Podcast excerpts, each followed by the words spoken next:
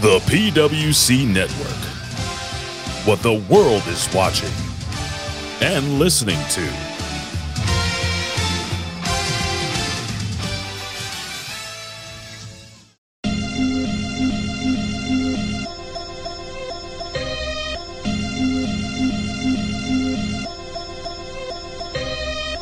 Hello, this is Homeboy 88 of the Homeboy 88 podcast. If you like hip hop, video games, pro wrestling, conspiracy theories, and comedy, come check out the Homeboy 88 podcast, constantly in the top Apple podcast charts. Check out my back catalog featuring some of the funniest wrestling shows ever created. The Homeboy 88 podcast. Search for it and listen today.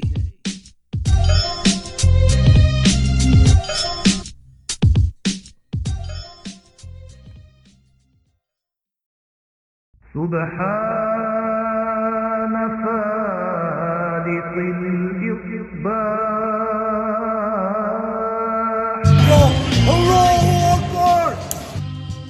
Ding dong. Hello? Yes, that's right, infidels. You found us here, channelattitude.com, Hameen Media Group, where you get the most real talk, the best reviews of all your favorite wrestling shows from AEW and WWE, Impact, and more, because we're going to break it all down with the best staff in professional wrestling at HMG. So you don't need to go anywhere else, because there's no five stars here. There's only $5 face slaps, infidel.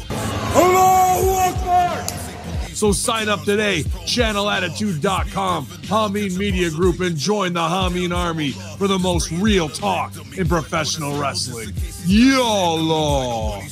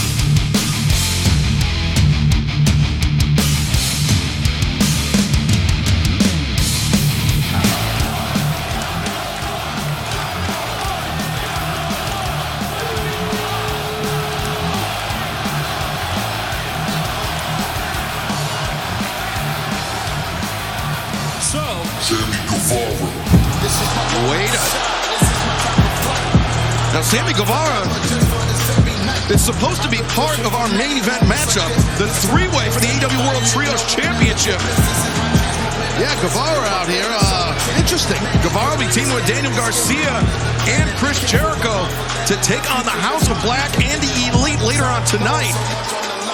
This is quite a star-studded uh, list of invitees, I would think. I'm not sure they were invited. Well, when you're the world heavyweight champion, as MJF is, it brings attention. Everyone wants that beautiful world heavyweight title, and that's what you should want. Sammy Guevara, of course, picking up a big victory this past Friday night at Rampage. And like you said, he's going to be in our main event tonight. What a night this is. I mean, guys, think about this. On one side, Kenny Omega. On another side, Chris Jericho in that three-way trio. And then on the other side, the House of Black. Right. That's going to be awesome in our main event for sure. But what is unfolding here, guys? Seriously. Of course, I'm not trying to overlook the Bucks are obviously members of the JAS, but Jericho and Omega in Winnipeg. Wow. Oh, now what? Darby Allin!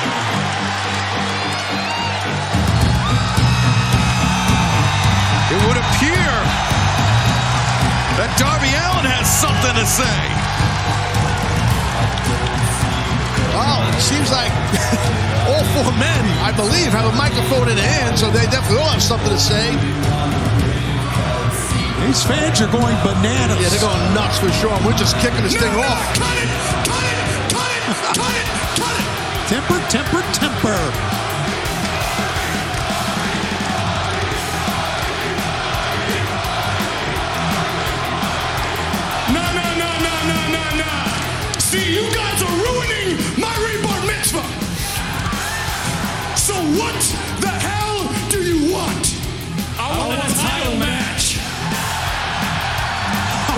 All three men with the same idea. Yeah, that was stereo. All right, look, that was real cute and all, boys, but let's get real here for a Shut up, Max. You know, the last time that you and I wrestled one on one was at Double or Nothing 2020. The very first pandemic pay per view, no fans in the crowd. And you and I went back and forth for almost 20 minutes in the Florida heat. Until eventually, you cheated, as you always do, and you won.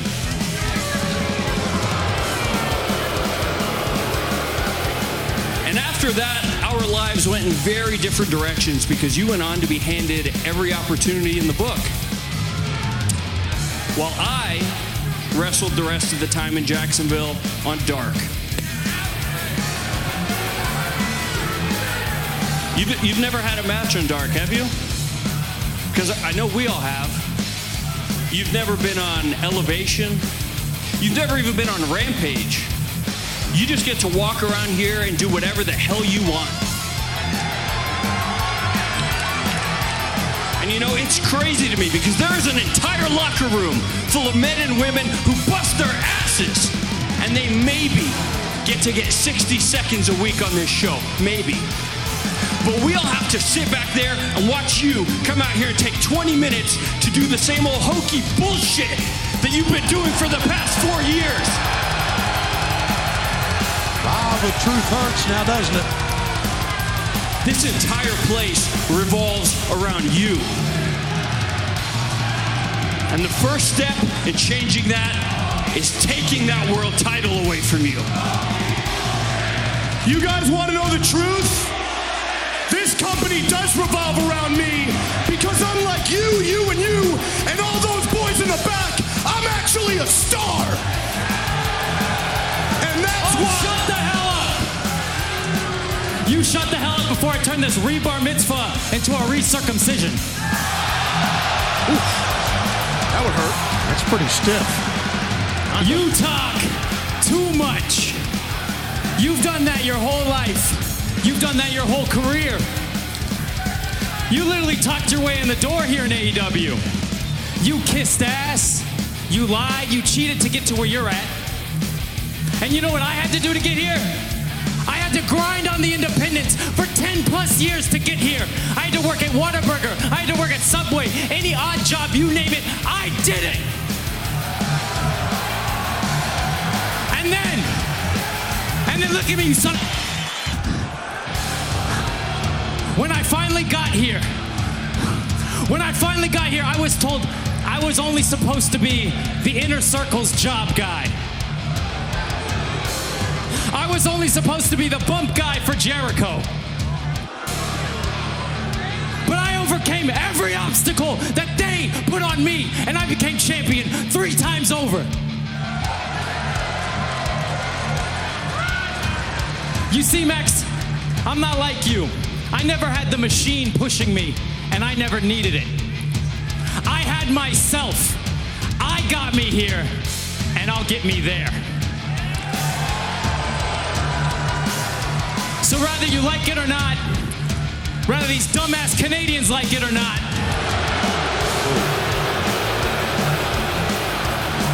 Sammy Guevara is gonna be a world champion because I'm the best ever, and you know it.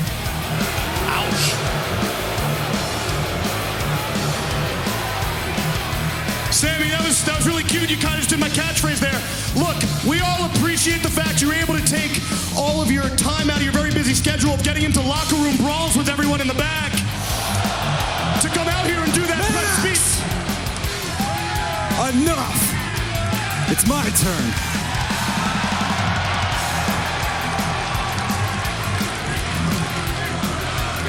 Hold your applause till after I'm done, please. In 2013, I was going to film school and I turned in this movie. And my teacher told me, Darby, you're going to have to change everything about this film. The school does not accept this kind of movie. And I looked at her and I said, I'd rather just drop out of school than change a single thing. So that day I dropped out of school, which was a blessing in disguise because it gave me the balls to do something I never thought was possible, and that is become a pro wrestler. It was my first day at pro wrestling school at the Buddy Wayne Academy, and before I walked into the doors, I stopped and I said to myself, You're either gonna make it as Darby Allin or you're gonna fail as Darby Allin, but you ain't gonna change a single thing. So fast forward all these years later, I'm in Tony Khan's office, and I go up to Tony Khan and I say, Maybe I am the worst businessman in this whole entire place because there will never be a bidding war for Darby Allin. Because AEW gives me something no amount of money in the world can afford me, and that is the opportunity to just let me be me. The biggest problem, listen to this. The biggest problem I have with this whole entire company is you've got grown ass wrestlers in the back going on Twitter. I'm not happy. I'm upset. I want out of my contract if I don't get what I want. And that includes you, our world champion, with his all uh, bidding war of 2024 crap. C-Max, AEW means a whole lot more to me than it ever did you. That is exactly why I should be world champion. And you know what I'm gonna do if you don't give me a championship match, right? You know what I'm gonna do.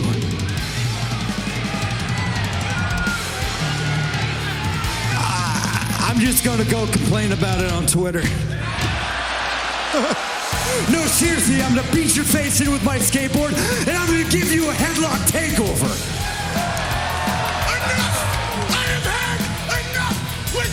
You. Do you understand me? I've heard it.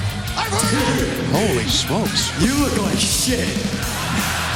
You see the effects of that 60-minute Iron Man match still on the back. Okay, still on the face of MJF. We got Jungle Jabroni, we got Dangerous Darbs, the Incel Skateboard, and Mime, and we've got Sammy. In about seven months, I'm gonna propose to a new girl, Guevara. Talk about stiff.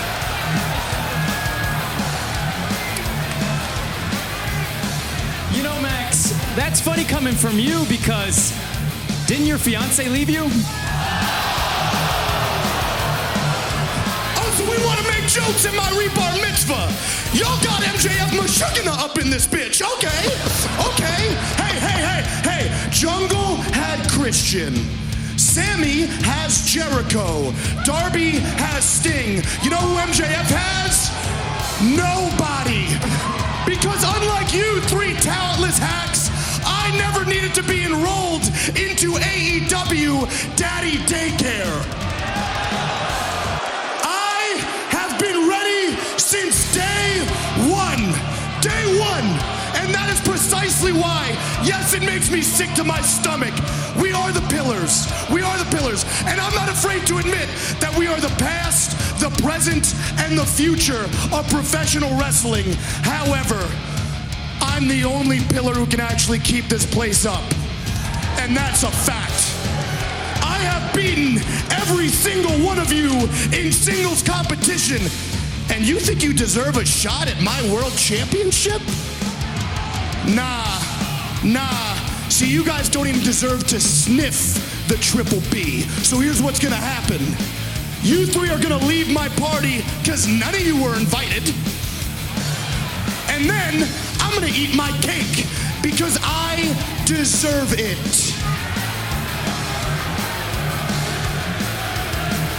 Thank you. Screw you.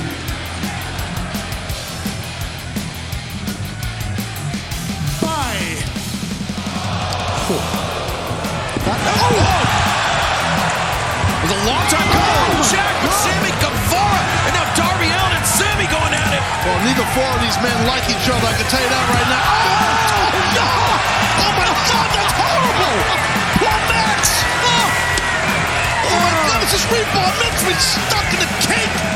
That hat, that beautiful fluffy hat. Burberry Jones. Oh. Did you say beautiful fluffy hat? I think I did. In Winnipeg chant of you deserve it.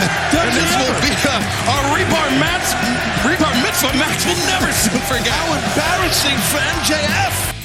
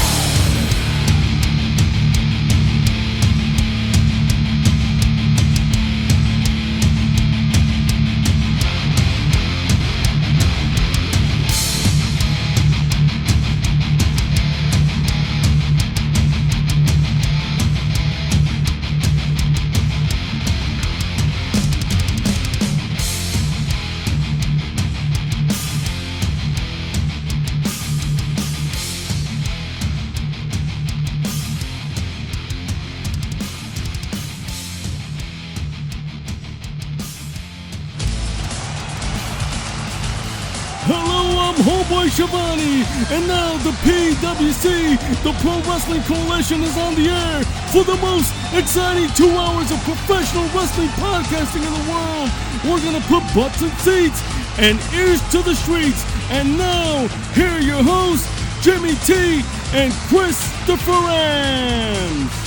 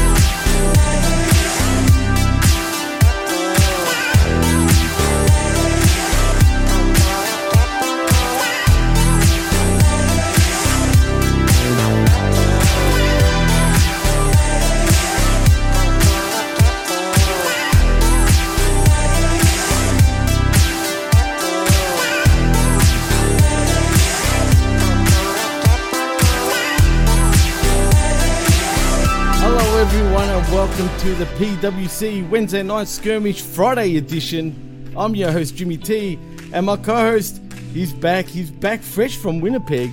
He actually attended Wednesday night's Dynamite. It is Christopher Ambs. Welcome back to the skirmish, and I'm sorry I didn't do your intro, man. I actually forgot, so please introduce yourself. Okay, I will introduce myself, Jimmy. I am Christopher Ambs. That's A M B S, like lambs with no L or bullshit first thing in the morning. Yes, I was there in Winnipeg for uh, Rampage and the Dynamite and Dark. Even I, I didn't even know that Dark was going on until I was wandering into the arena. But also, um, you know, uh, I am part Irish, and as today is St. Patrick's Day, I thought that Oh, I would yeah. sing to everybody to start. Even though my voice is basically gone, I'm going to sing to everybody a little Irish song. So here I go. if you're Irish, come into the parlor. There's a welcome there for you.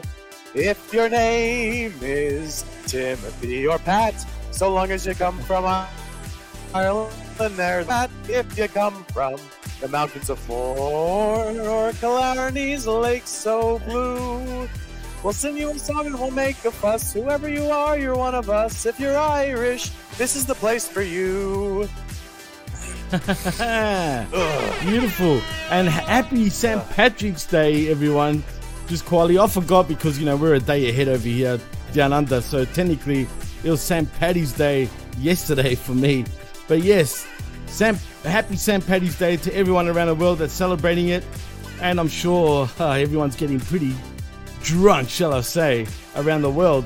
I mean, did you have a drink up for fucking uh, St. Patty's Day? I know it's still early for you, Chris, but are you planning on having a drink? Nope, I never drink. Uh, even on Oh, St. good boy. Patrick's Day, even though I'm Irish, I just it's I just avoid alcohol, man. It's it's never been my thing. Me too, man. Uh, I mean, when I was younger, I used to drink alcohol, man. Like, you know what I mean? Like, just for the fuck of it. I hated it. But uh, once I turned fucking, uh, oh well, look, when I was going to the clubs when I turned 18 and shit, I was drinking here and there, but I fucking hated it. And then I haven't had a drink, a proper drink, for years. I have a beer here and there though, man, because it is hot down here.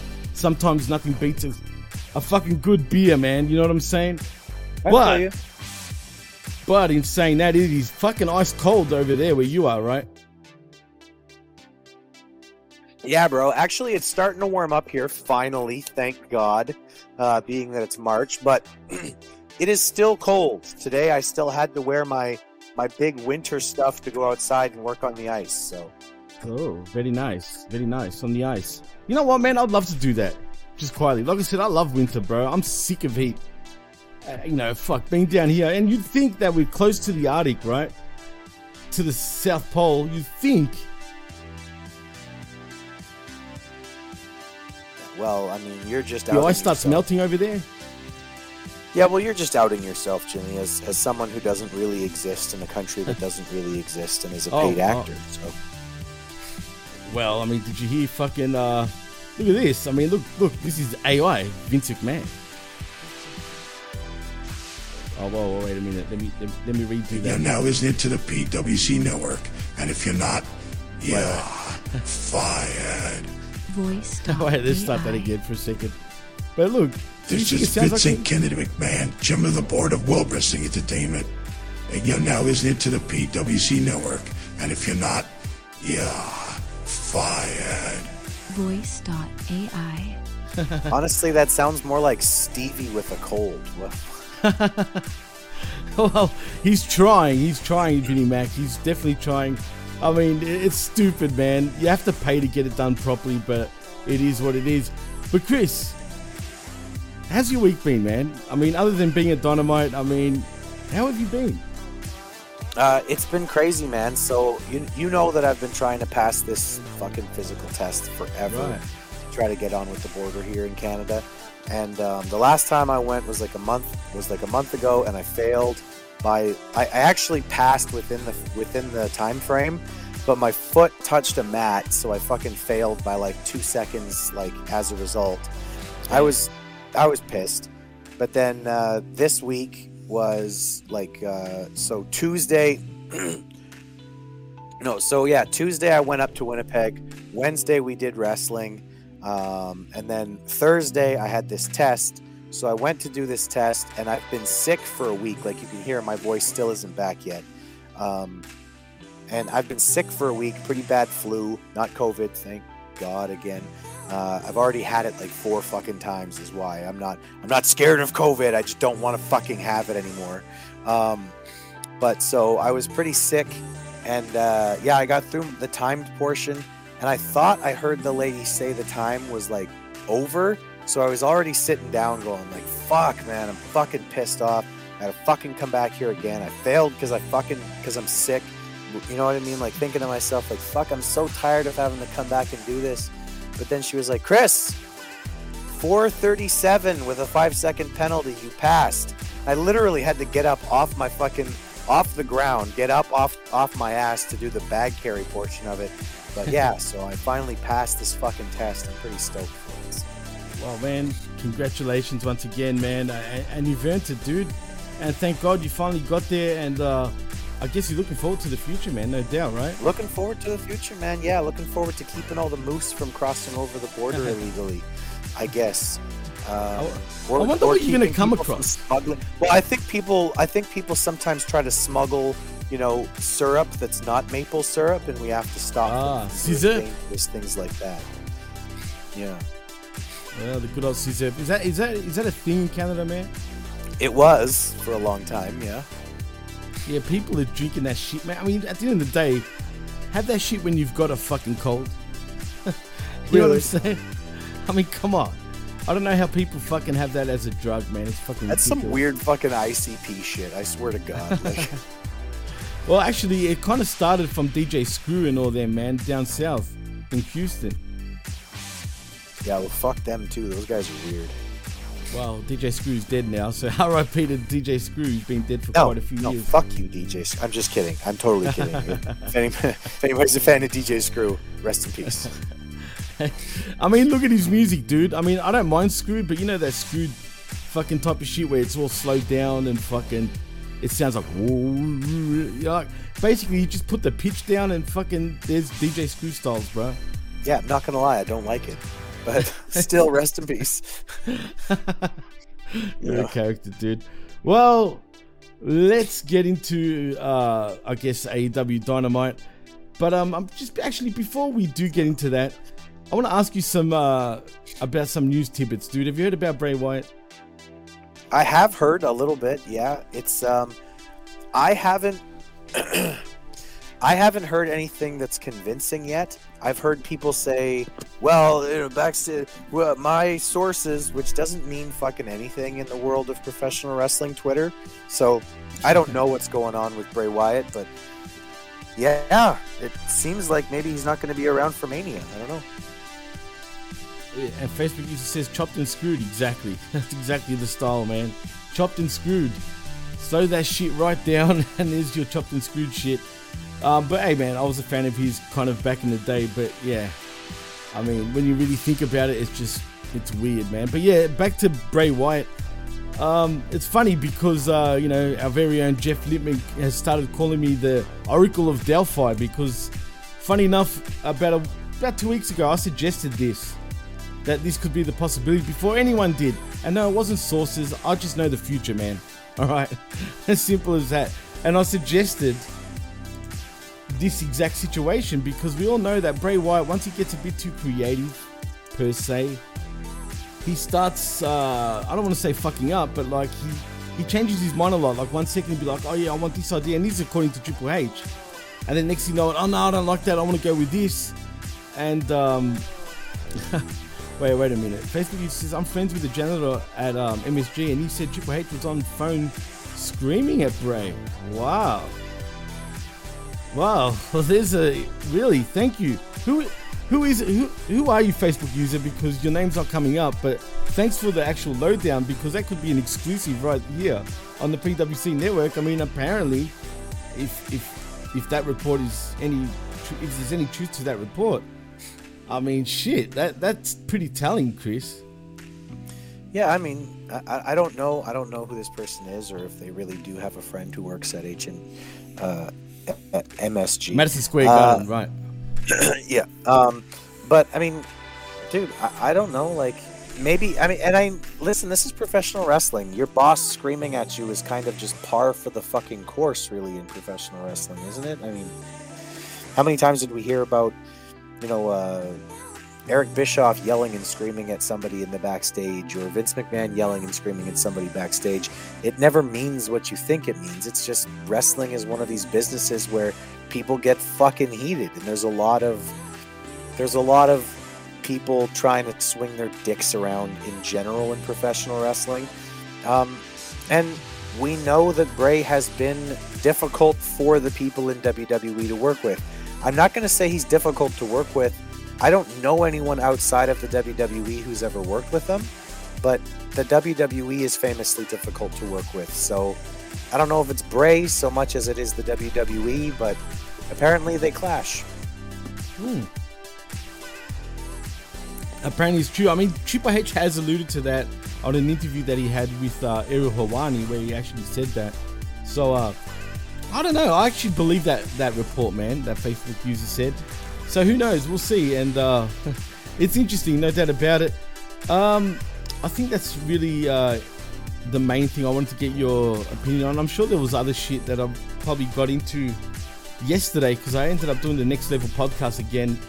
I was filling in for um, for Big Ray, who was sick also, apparently, allegedly.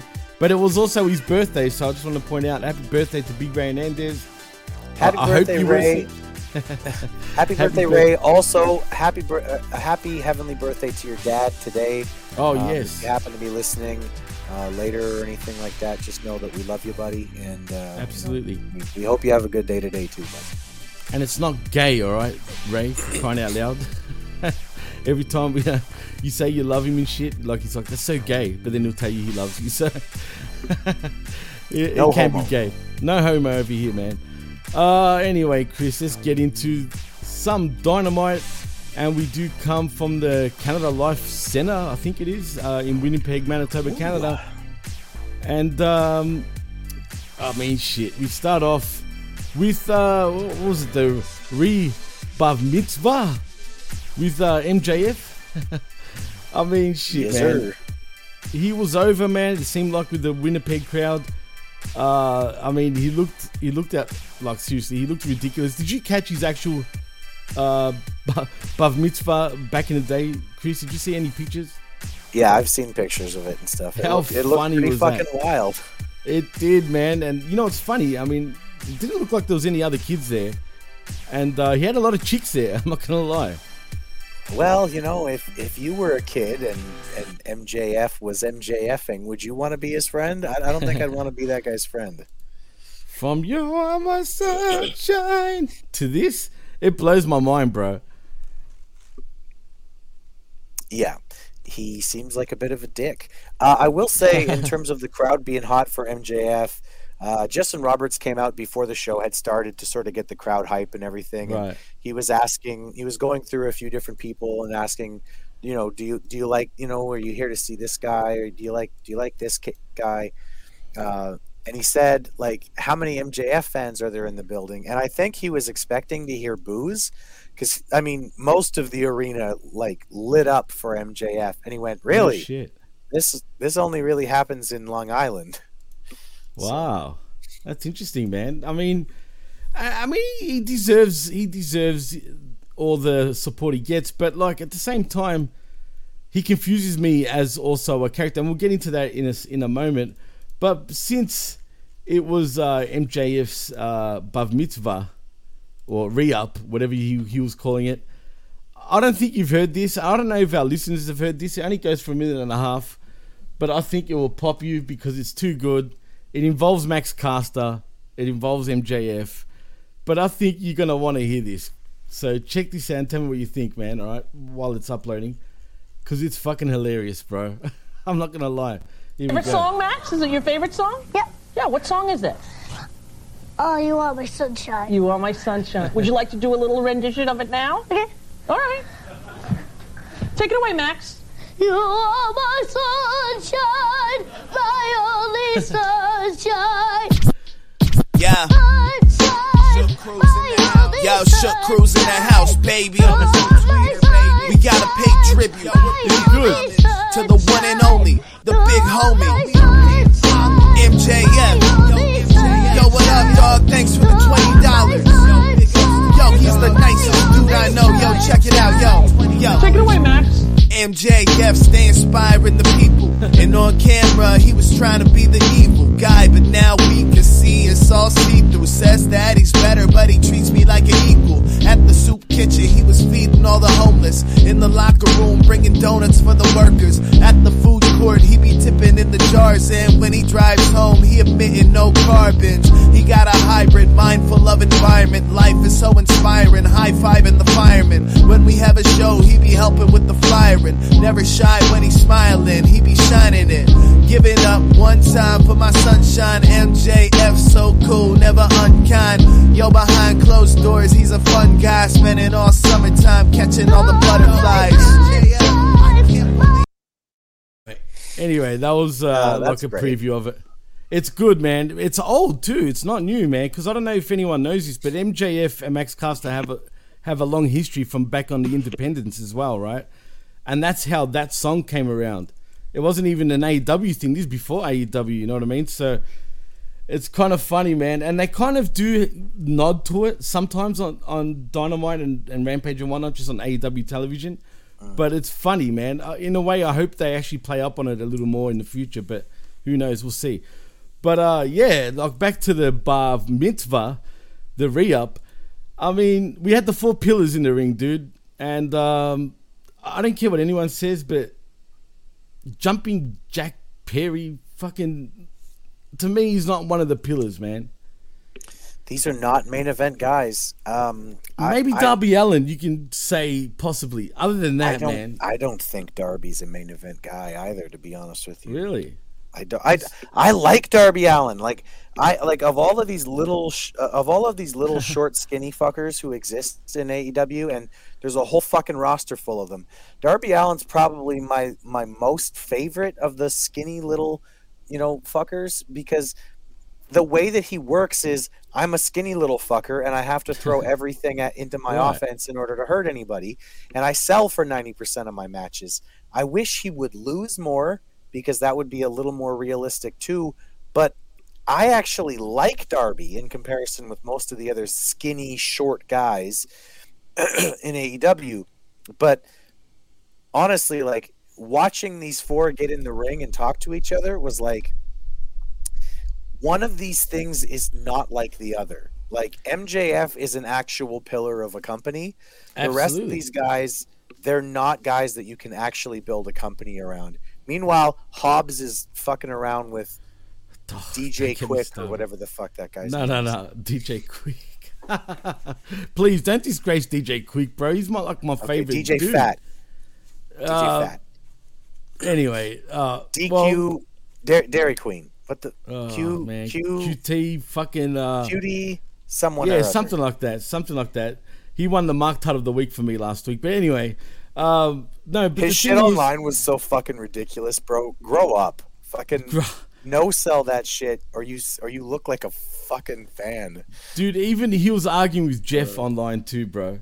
On Twitter. I kid you Like, not, man. It was going that. back and forth. Cutie Marshall again. You're in the running for winning for winning the Mark Tut of the week two weeks running, man. I mean, seriously, you're like this close. But, dude, I mean, pillars. You know what pissed me off about this whole segment? They were all playing the victim. Every single one of them, bro. Every single one of them. They're like, wah, wah, wah. What? You know, I fucking was wrestling during the pandemic era and fucking I was doing this and that, but but I couldn't get a title shot. Like, fucking shut up, all of yous, man. I mean, even MJF has been playing victim lately, right? I'm not talking about particularly from Wednesday, but even the week before Him and the week before that. is him playing victim makes sense. He's a heel. He should be doing the poor me. Why are you why are you why are you being mean to me? but You he's know, the champion, dude. Why is there Yeah. need for him to be playing the victim when he's the champ? Well, playing the victim, like you can do it in a way that's that's effective, and you can do it in a way that's not effective. Like the way that he's been doing it, where it's like, "I'm Jewish and you only hate me because I'm Jewish," is like, is like, dude, like that that's not even good heel heat. Like No. good heel heat is, you know, I'm the best in the world and you don't even respect me for it. You know, you fans are fickle and like whatever. Like picture Bret Hart via 1997, like, you know, before the screw job. That was great heel work that what that was also poor me. Like, why are you picking on me That's kind of different thing? though. That's that's kind of different because he was doing that Yeah. while in the states and not doing that while anywhere else other than the states, right? So Yeah, and that's what I'm saying. Like he could do it a lot more effectively than he is. But I mean, you know, being the poor me thing isn't bad as a heel. You just gotta, he's gotta adjust it a little bit. Um, I did, I did think it was pretty funny though. At one point, he, uh, I don't know if this was, I don't, I don't know if this was, um, if this came through on TV, but while they were doing the Hava Nagila, he goes, Yeah, "Clap your hands, you anti-Semitics!" And like I everybody in Winnipeg is everybody in Winnipeg was clapping. Like it was. I heard that, and I laughed at the fact that uh, everyone was clapping in the crowd, which I, I popped for. Like I totally started laughing at that, but I didn't hear actual MJF say that. Man, funny enough. Yeah. Clap along, you anti-Semitics! Everybody's must have- clapping already. It's like fuck you, Max. I mean, for a Jewish guy, right? I'll give him this, right? Because a lot of the Jewish people that I've come across, right? And no offense to anyone, I'm not trying to offend anyone, but a lot of them kind of uh they don't want to come out with it straight away like that they're Jewish, right? And it's like, why are you embarrassed for, man? Fucking be proud, man.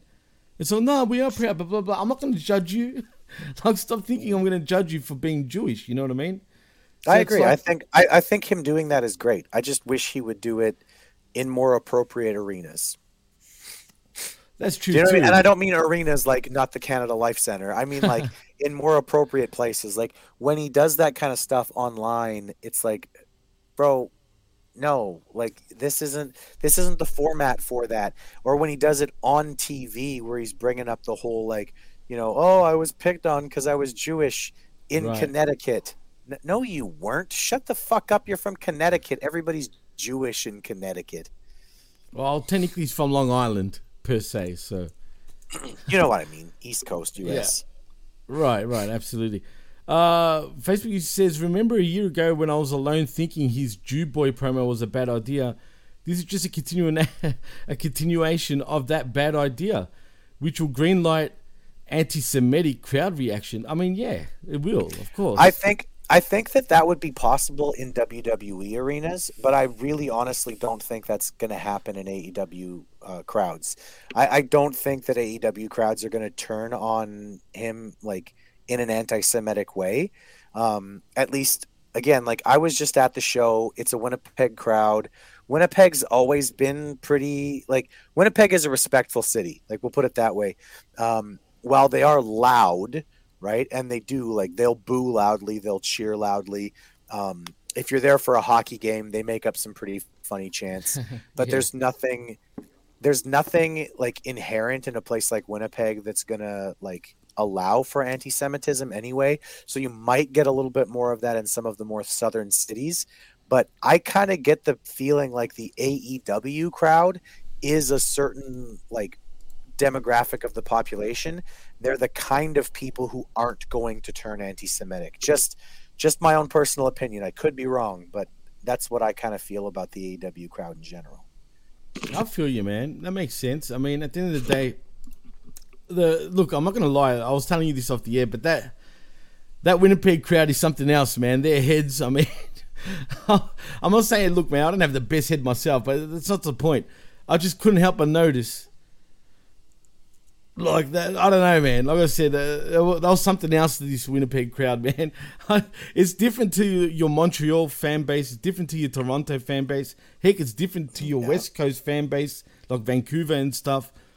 I don't know, man. Winnipeg, eh, it's a bit, you know, it's something else. Like I said, yeah i will say that my girlfriend was definitely probably the prettiest person in the arena but I, I i was going to say that anyway so oh, really? Well, there you go. so i'm not i'm not a reliable narrator on this but Dude, Yeah. I mean, I'm telling you, I mean, those, oh, man, the women, a lot of the women there were real old too, man. I noticed.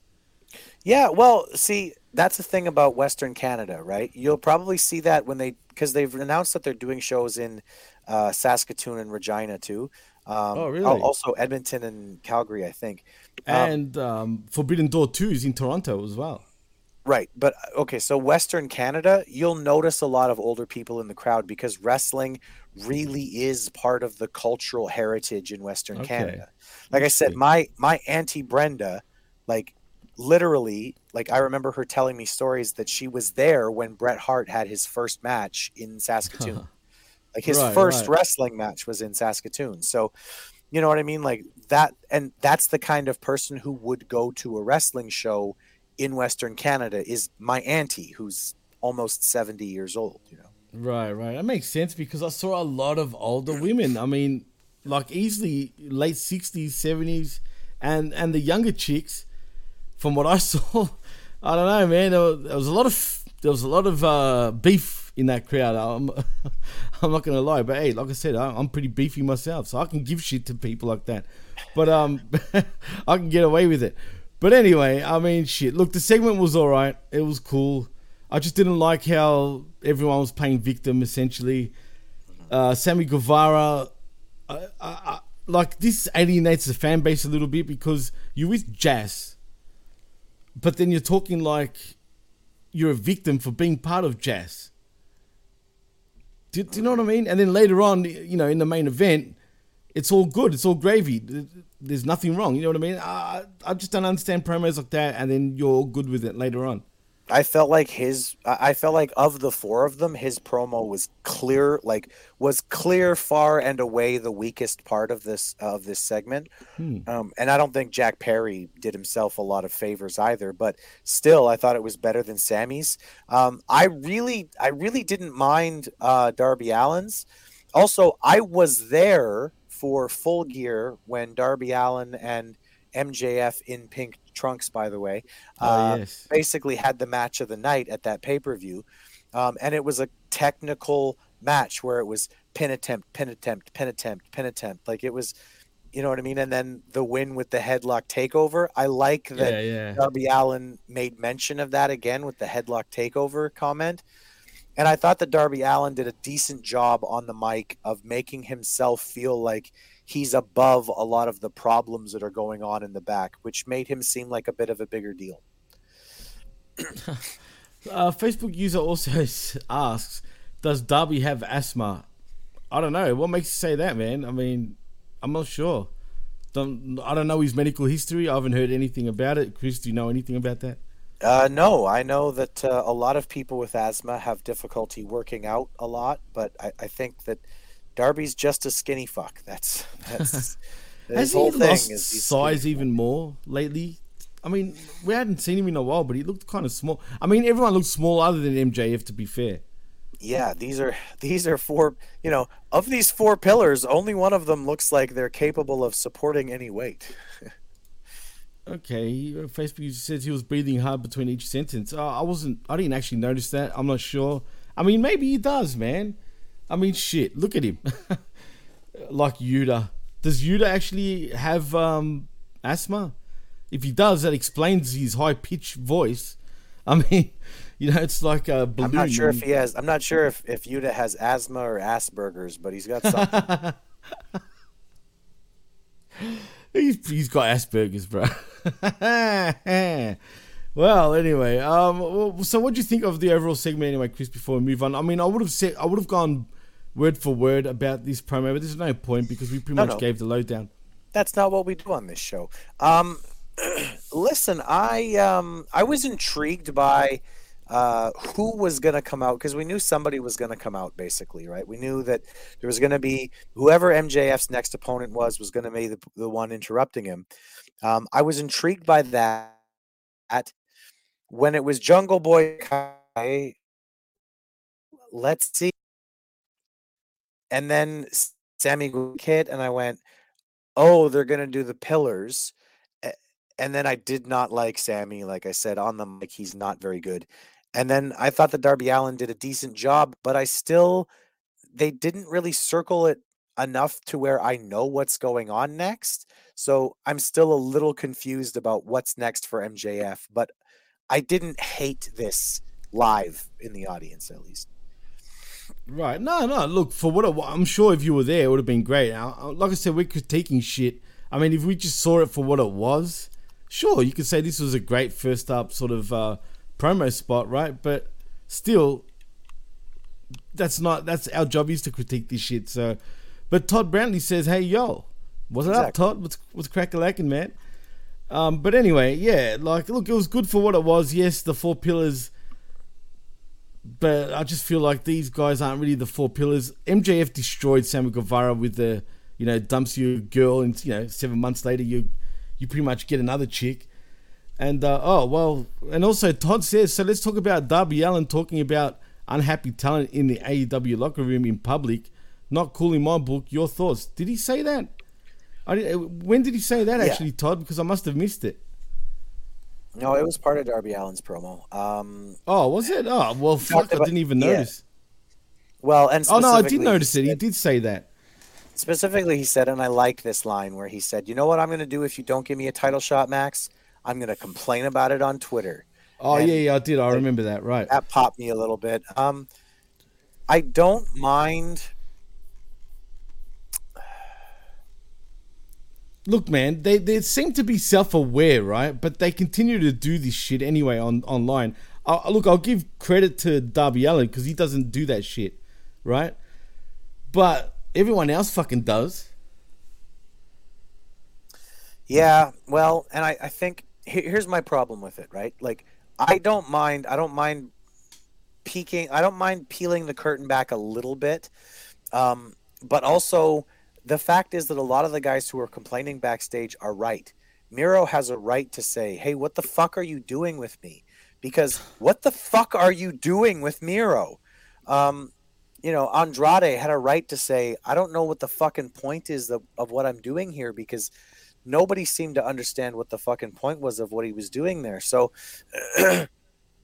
I don't mind the idea of someone pulling the curtain back a little bit, but I don't think I really liked how this was executed either. My guess is my guess is knowing a little bit about Darby Allin, if you asked him about it, he would probably say he might have went a little too far with the promo. Yeah, maybe. I mean, yeah. Look, you shouldn't acknowledge it because all it does is make them look stupid, man. To be fair, right? I mean, honestly. But it did help elevate Darby a little bit too, because it made him seem like, look, everybody else is going to complain on fucking Twitter and I won't. Which and he doesn't. Which I mean, listen, we say it all the time. The best thing you can do if you're a big star is don't fucking sell that shit from the crowd, right? Like, don't sell that shit on Twitter. Don't sell that shit when somebody says, mm, "You're lame" on Twitter. Just go, "Yeah, okay, I'm lame." Great. Moving on. It's true, man. I mean, take a page out of Darby Allin's fucking book and don't do that shit. Especially you, QT Marshall, you, you fool. Just quietly. But anyway, um, uh, Todd also Yeah. says Todd Miro makes a and list Johnny- here that's right. yeah, it's it's compelling. Yeah, like w- the people we didn't mention: Hirsch, Lance jeez. Archer, Scorpio Sky, Leyla Hirsch, Serena Deeb. All of those Where people Serena are Deeb, man?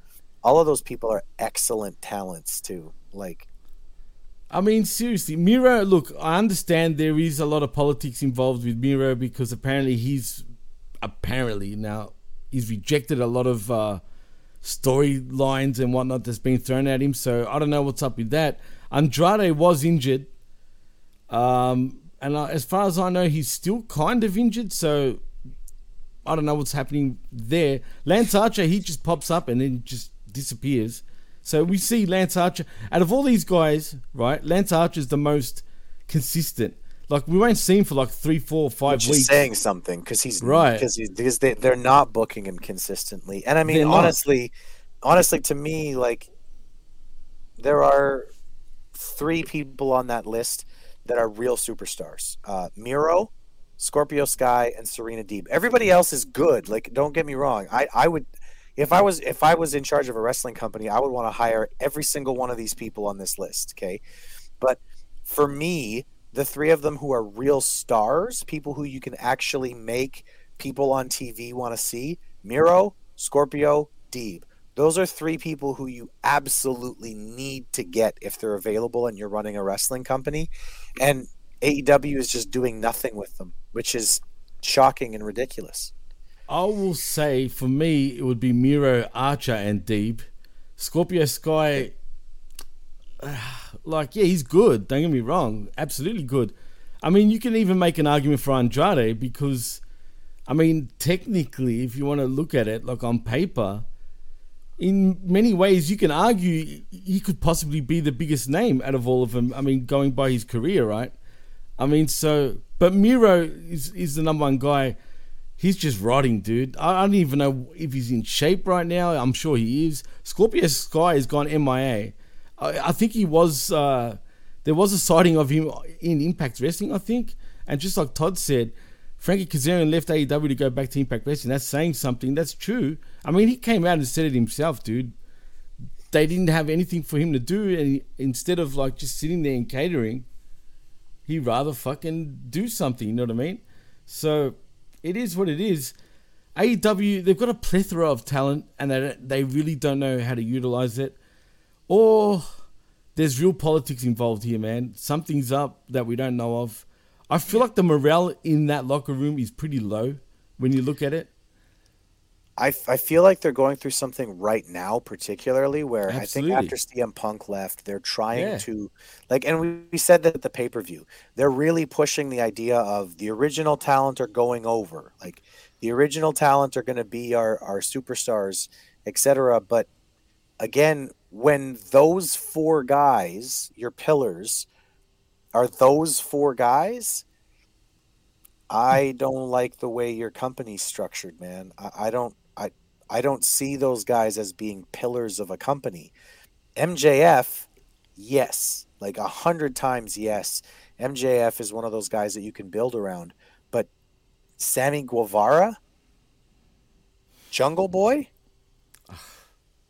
even Darby. Allin to me, Darby Allin is like Darby, Darby Allin an is a mid card. Like here's here's what Darby Allin is. Darby Allin is a mid card mankind. I can see him winning the TNT championship every once in a while for like a week or so, like two weeks or whatever, and then dropping the belt again. But Darby Allin should, like, if we're talking about logic, he should lose more than he wins. Yeah, sometimes he he does have like a losing streak, and then he just starts winning again, and then he disappears, and then he loses, and he wins. Even with Darby Allin, let's be fair here, and let's be honest. Have they really done him any justice, man? In some ways, sometimes they do, sometimes they don't. But really, they hotshot him with winning or losing, and that's not good Yeah. for him. It's it's not super consistent, but Right. I, I don't know. I just uh, to me, he's not a pillar. He's not a company pillar. He's a he's a guy who you can have around. He's a guy who can certainly be entertaining, but that's not a guy you build your company around. At least, again, like for my personal taste. Anyway, let's move on from this from this four way segment. And what was next, Jim? All right, there's a lot of there's a lot of to talk about with that, but even Todd said let's go way back to Cody. The company hasn't been the same since Cody left for WWE. That's true too, when you think about it. And then the Punk thing just really fucks shit up completely. But let's move on. Indeed, um, and damn it, I just lost my notes again. But uh, what was next anyway, Chris? Do you remember before I get my notes back up? Um, no. So I'll talk about Cody for a minute while we're Go while, while you're looking for notes. Um, yeah.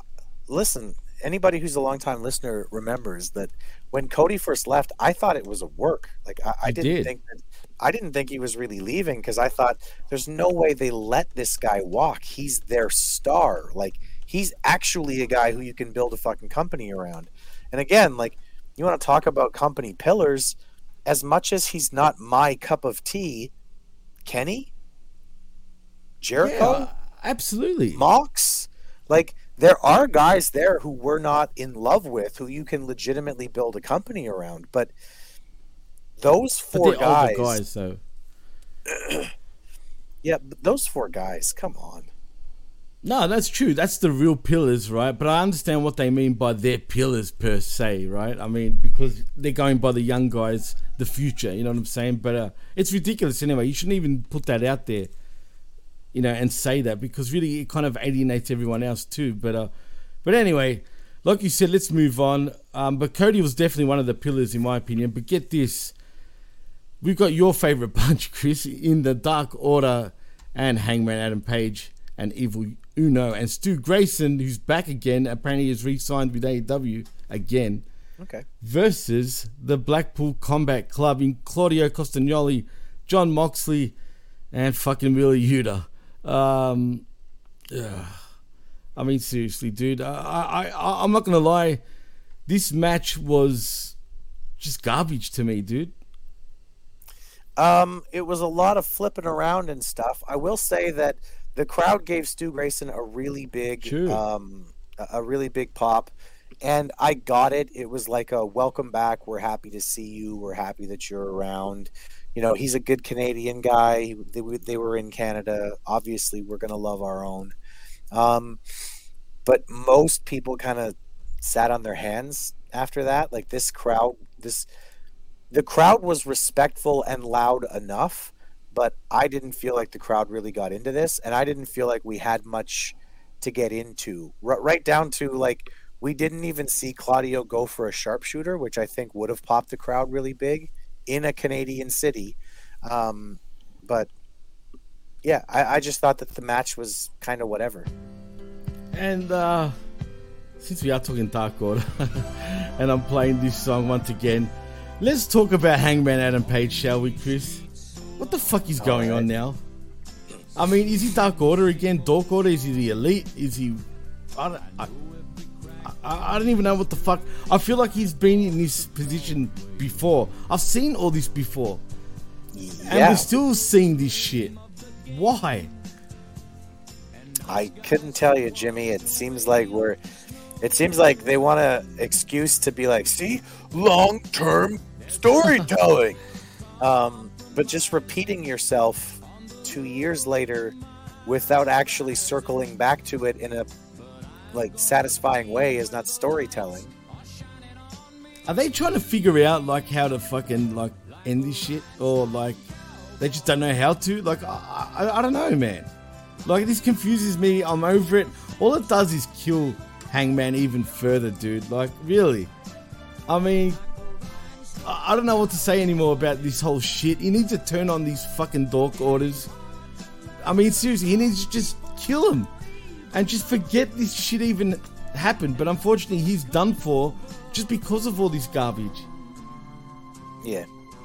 I, I mean, really. at this point, I'm not terribly interested in, in Adam Page. I honestly, listen, I've never been a huge CM Punk fan. You've never heard me talk about how CM Punk is fucking star spangled awesome or anything. I definitely think that he handled the shit with CM Punk in the absolutely wrong way. Right. And I think that everything since then, and a lot of what happened before then, shows a young man who just isn't. I mean, he he doesn't come across as being very intelligent in it in, a, in the sense of the business. He seems to be very 100%. prideful, and like he doesn't want to take. You know, why would I take advice? You know, like I sold out the Tokyo Dome. Shut the fuck up. You're talking to people. You're talking about people who have either latest about Chris Jericho, CM Punk, Jim Ross. Like, if that trifecta is talking to you and trying to give you some advice, shut the fuck up and listen. It's fucking true, man. I mean, this guy is just an idiot, man. And, I, and unfortunately, I was a fan of his, man, before AEW. But now I just, I'm starting to like, just look at him like, dude, you've got no fucking idea, man. And, and lucky Well, for him, neither does the company. A lot of this, gu- the problem that I have with a lot of the guys on the roster, period, like period, a lot of the guys who they even started this company with, the problem that I have with them is that they are really good house show competitors. They're really good spot show wrestlers, which mean, but the problem is that means that they've gotten really good at having one match or doing one thing or being, you know, stand or standing out from the crowd, like an Orange Cassidy stands out from the crowd. If you see him, if you see a wrestling show and Orange Cassidy is on that wrestling show two times a year, he stands out and you're like, "Oh, I remember this guy. Yeah, he does this cool thing where he puts his hands in his pockets. It's it's awesome. It's great." But when you see it every fucking week, it gets really repetitive to the point where you're like, "I don't think I like this guy anymore. And I think that Adam Page is sort of the he's sort of the star of the show of all of the house show wrestlers that AEW signed. Right, and you think he'd be a pillar technically, right? He's not that old and stuff like that. But uh, Todd says, which is weird because he used to be a school teacher, if I'm not mistaken. You're 100% correct, actually, Todd.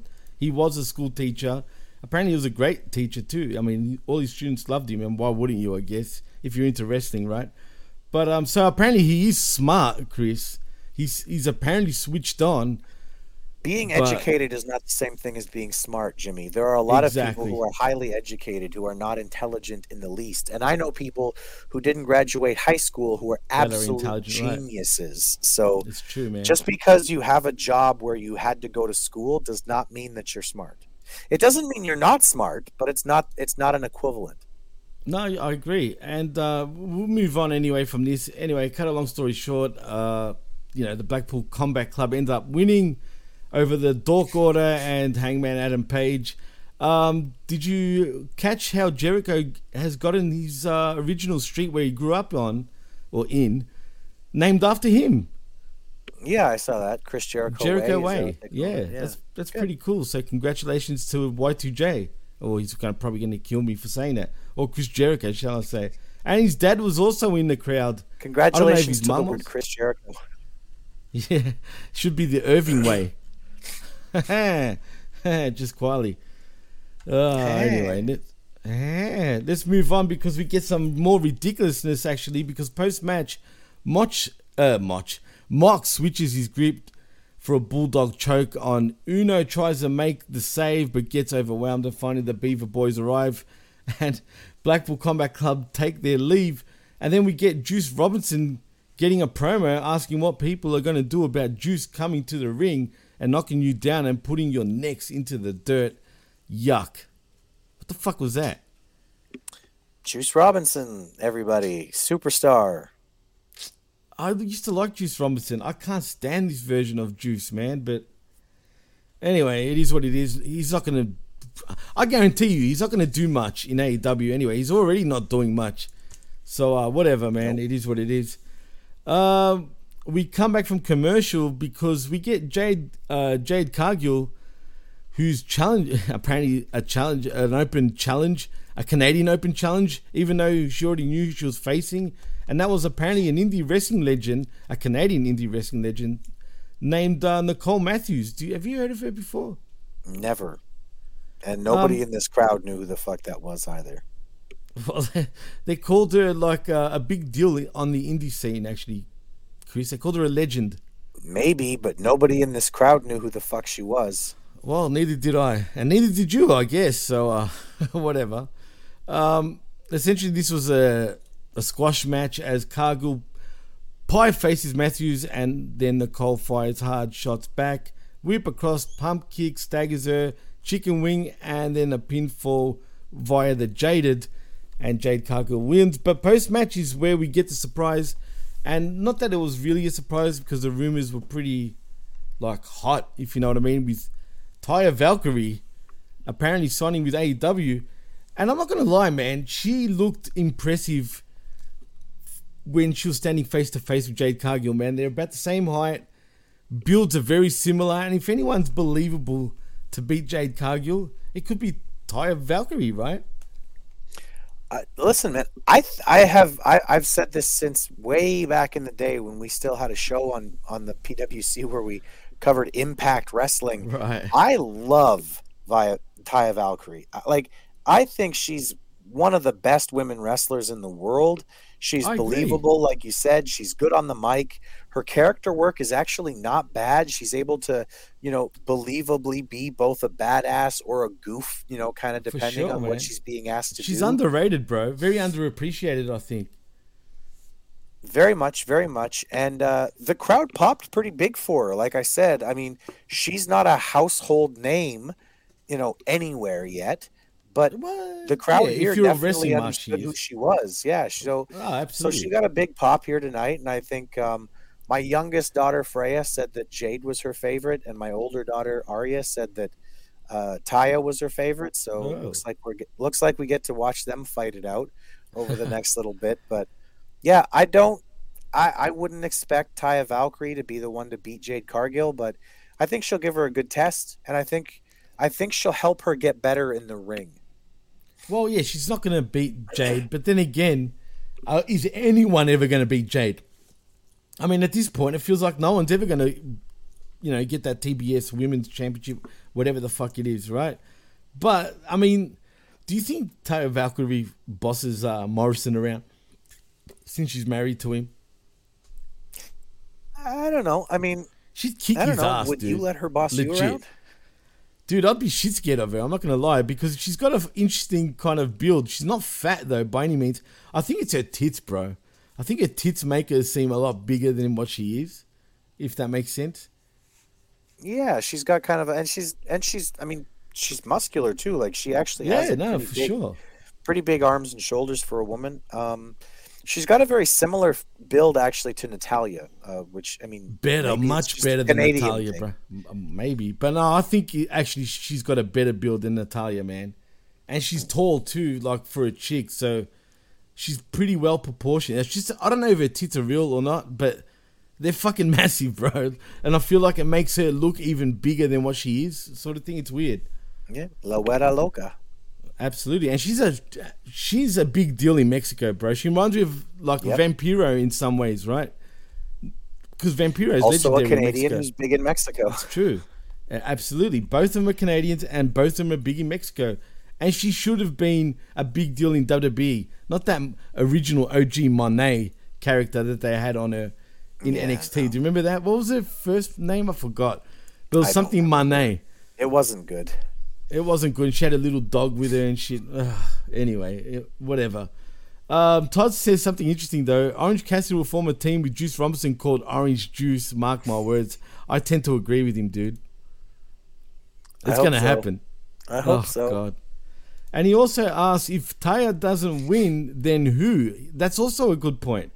If if if Valkyrie can't beat Jade Cargill, and I don't expect it to right now, wherever they plan on having that match, like who? If I mean Valkyrie right now is the most believable one on that AEW women's roster, in my opinion, in terms of size and just looks to beat Jade Cargill, but she probably won't. I think if they can figure out, I think if she can get back from injury and if they can figure out whatever the weird fucking politicking is uh, with uh, with Thunder Rosa, I think she might be a, a person who you might want to go to. Talk Um, about not being hot anymore, bro. Shit. But I, I think that they probably are going to want whoever takes it off of Jade is probably going to have to be an original. At least if they continue on the the way that they're booking right now, because right now TK doesn't seem like he wants to give anything to anyone who can even be tangentially perceived as being not from AEW. Like he doesn't want to give anything to those people right now. So It's a joke, dude. Uh, Facebook says Frankie Monet. That's right. Ah. Thank you. That's exactly what it was. Frankie Monet. What a joke. Absolute joke. Well, Chris, let's move on anyway. I think we've done enough talking about the women here. Um, but uh, post match, though, oh no, forget that. I already just said it because Taya makes a debut. But anyway, backstage, we got absolute Ricky Starks being interviewed. He says he's glad Juice Robinson is jealous and he deserves the attention. Uh, Juice is part of Bullet Club. That was great in 2015, but maybe he should stand on his own two feet now. He should probably learn better about getting involved in groups. But here he is doing it again. And he tells Juice to bring it anytime, any place. And that was that.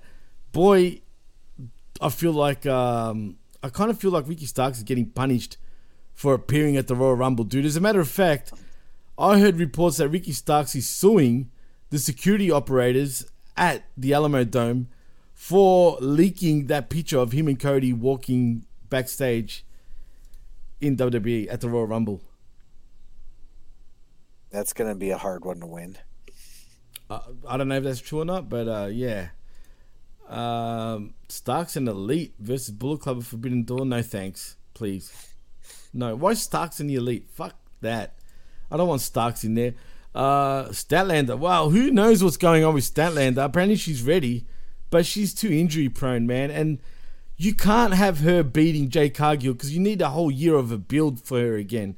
She's already like she's on the bottom. Like you, you can't have her do that, man. You just can't, unless you rebuild her up for a good it. year. She, she does have the chops for it if she can stay healthy. Statlander's a really good talent.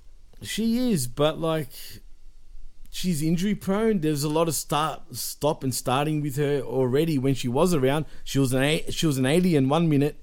She was from New York the, the next. I mean, how do you go from Zeta fucking Reticuli to fucking New York City? Explain that shit, bro. I didn't know aliens hang out in New York City.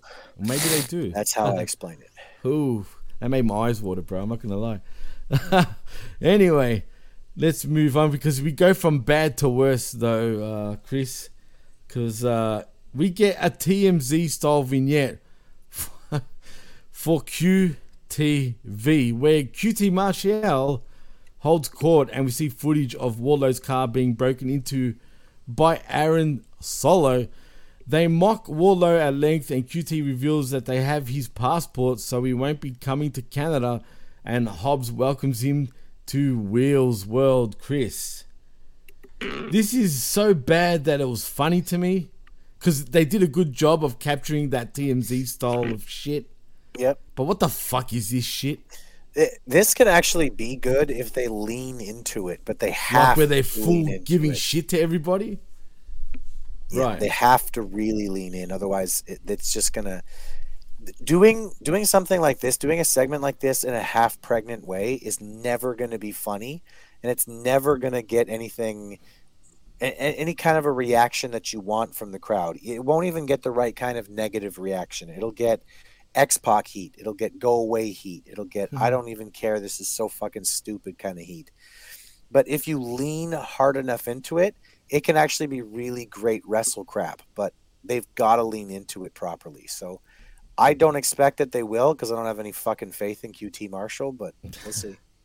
Well, they did kind of lean in with Wardlow because apparently it was true where his car did get broken into, and the TNT, the, the original TNT championship that he won, did get stolen. So they did a skit and a parody of that shit again. Uh, actually, I wanted to rewind because now it just reminded me something. When the four pillars were in the ring, were the fans chanting Wardlow or was I hearing things? I think it was pillars they were they were chanting. Okay, Pillars, because pillars, not pillars. to MJF, because I felt like they were doing Wardlow chants at one stage, but I could have been hearing things. not from where I was sitting. All right, cool. Well, anyway, uh, like you said, I agree with you, man. If they lean into it, it could work. It could be funny. But uh, and who's that blonde chick, man? She sounded like she had an Aussie accent, and I don't even know who the fuck she is. I don't know. I mean, that would be the kind of situation you could run vignettes like that. You wouldn't even. You don't even have to have QT Marshall fucking wrestle. I mean, you should probably get Hobbs the fuck away from him. But if you wanted to Oh, do just dude. a QT Marshall doing a thirty second vignette every week for six weeks, two months, you could introduce other people from that little weird group that he's got. Um, and you could explain. So what are they, who the reporters?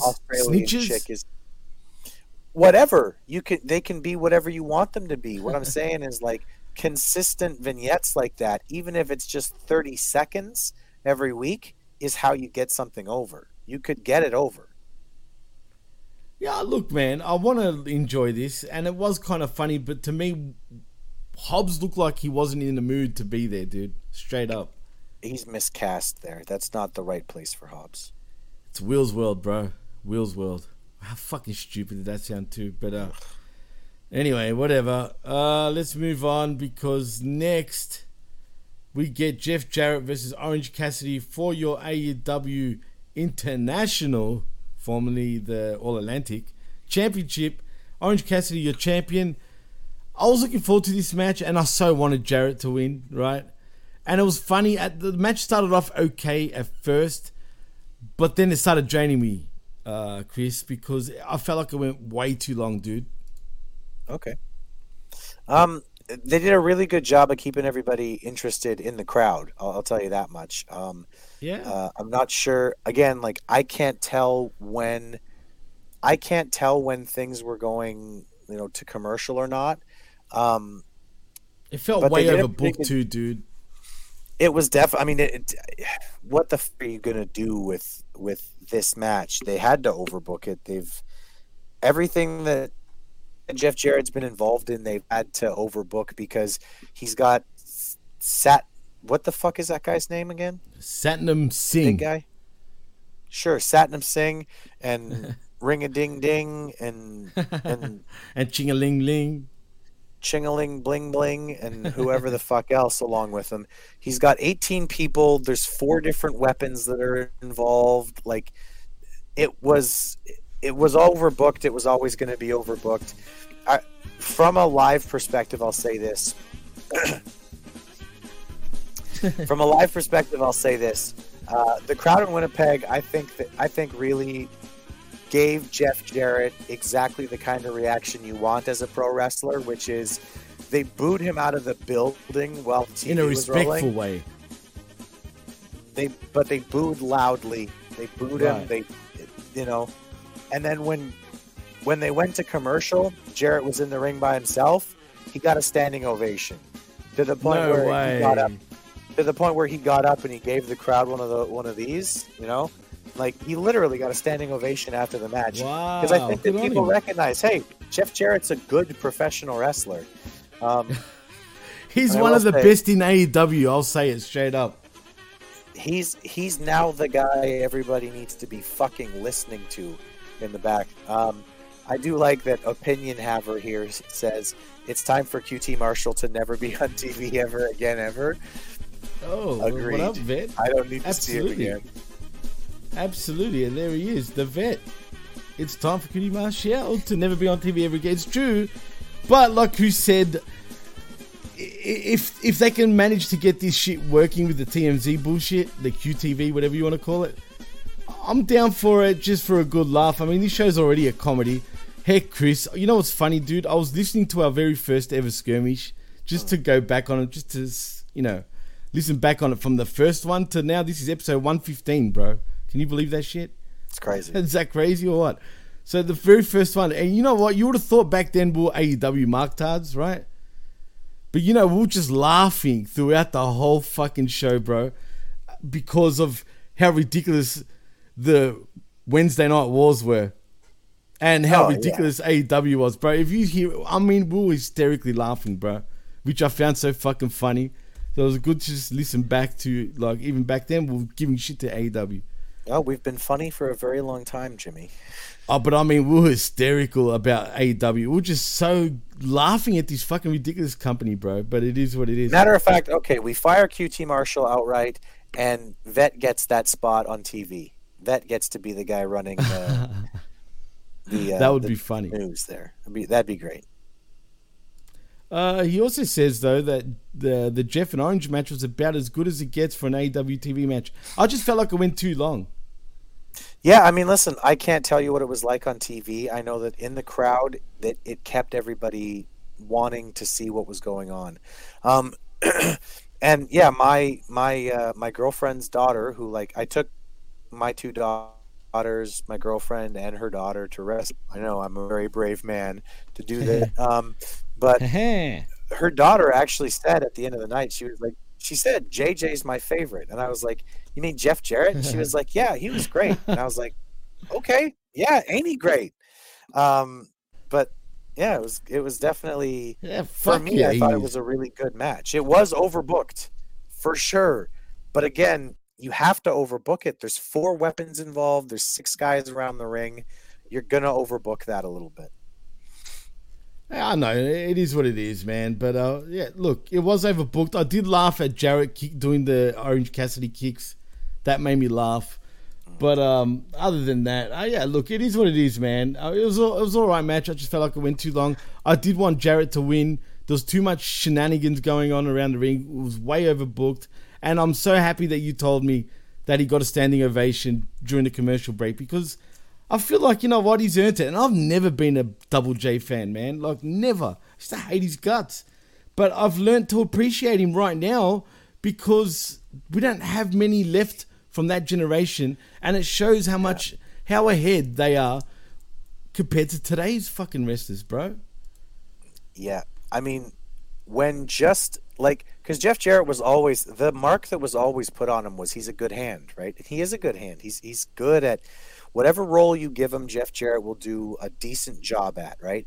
Absolutely. He's not a main event superstar. He just is not. He was never going to be that.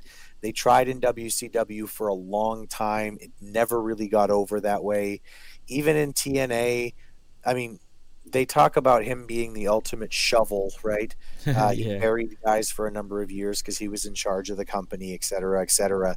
But he understood how to make wrestling look like it was a competition between two people trying to win something. He understands that now, and most of the guys that we see on TV, I want to say, don't seem to understand that very simple idea behind professional wrestling. Make it look like you're trying to win an athletic competition.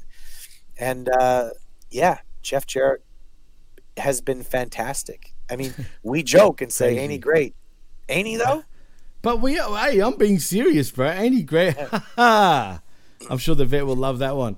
Oh well, vet also says it was the right length for a title match, and everyone got involved. It wasn't overly overbooked. Interesting. That's what I mean. That's what I mean. There's six people around the ring. They all have to get involved. There's four different Right. weapons that everybody uses. So they all of the weapons had to be involved. It was a big t- it was a big TV title match. Yes, it's overbooked because by necessity you have to overbook that shit when all of that's around the ring and all of that's involved and all of that's part of the story.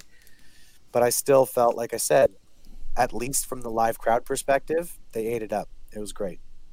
All right, well, let's move on, Chris, because as we come back from commercial, we get uh, Max Caster fucking music video. I, I couldn't care less. I don't know if the people in the in the arena cared, Chris, but I didn't Winnipeg even like loves the the song. acclaimed. Yeah. Really? Oh yeah. really? Like you're being serious now? No, I'm serious. Yeah, the, Okay, all right. Winnipeg loved the acclaimed. Yeah. Interesting. They must love scissoring over there in Winnipeg. But anyway, uh, next we get the Outcasts making their entrance and on the mic. Ruby Soho wants to tell us a story though, Chris, and she goes on to say, once upon a time there was a nursery right now. She, she says, once upon a time the grass was greener here at AEW until a couple of dogs, bitches, came along and pissed all over the grass. Saraya then says we show bitches that aren't housebroken that AEW is their house and we should all be kissing the ground they walk on because without them there's no division. Toni Storm then says she wrote the inter- uh, she wore the interim title with a smile on her face, but no one appreciated her. And meanwhile, our current champion cheated to beat her, and we all loved it. They're having too much fun going through each other, going through each entitled rookie one after the, another, from Willow Nightingale to Riho to Dr. Britt Baker, DMD to Jamie Hayter. And then we get Team DMD running in, quickly get overwhelmed by that damn numbers game, Chris. So there's no future for one of them. Storm Zero for the other, and then Riho, and then Skye Blue and Willow Nightingale running to make the save, and blah blah blah. And then we have Team DMD acting as heels again once Riho comes to the ring, which confuses me, right? And um, I mean, why did Riho even run to the fucking ring? Really? I mean, let's be honest. I mean, Mostly because Kenny was going home and he wanted to introduce Riho to his mom. Um, maybe there was no. The, even the crowd, like the crowd, basically was very confused at this too, because like, Well- why is anyone scared of Riho? and not just that. Well, she did have a lead pipe, right? I mean, shit. I mean, what more scary than that? But But if my annoying? seven-year-old comes at me with a lead pipe, I'm still not scared of her. I'm gonna be like, give me the fucking pipe. It seemed like Jamie Hayter was really over though, and I will say this: what the fuck have they done to DMD? They've made her become like an afterthought now between these two, where no one really cares right now about her, man, and and I feel bad for her, dude. And she's been vocal, like in interviews and shit like that. Maybe that's why she's getting this treatment. I mean, It's she's not playing always your second time. fiddle. It's not always your time to be the to be in the spotlight. You know, I told you that I story about, that, about Undertaker. Not always about you, motherfucker. No, but does that mean you have to bring her all the way back like that, though? You built a friggin' star in the women's division, Chris. This is my issue. You've gone through all that trouble of building her up just to bring her right back down. So what was that all for? For nothing?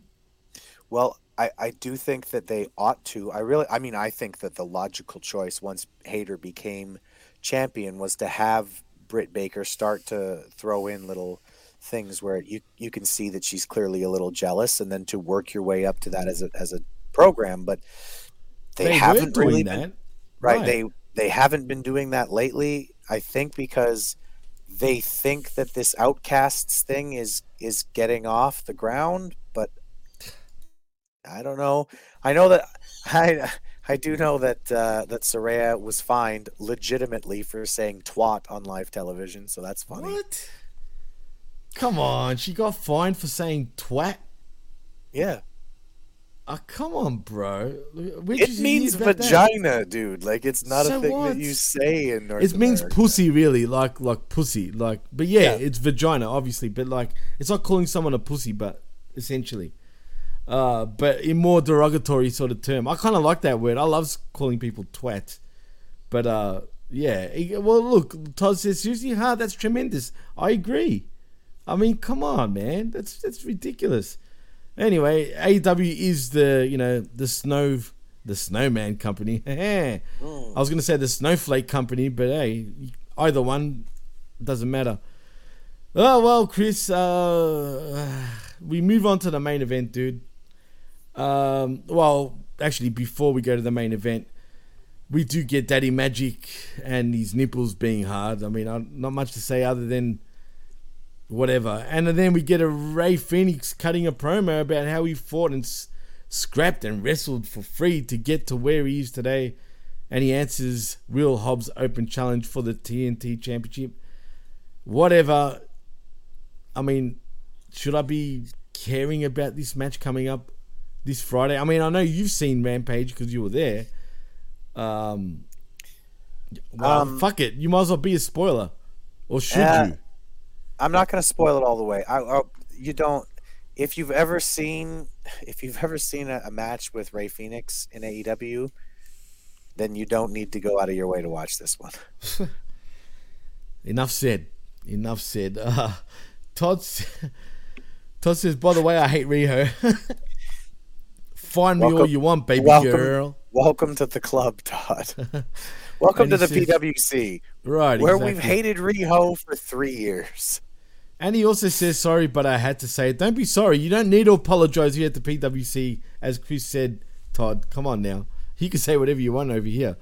But uh, let's move on, though, to the main event. And I was, I'm not going to lie, Chris, I was hyped for this match at first, right?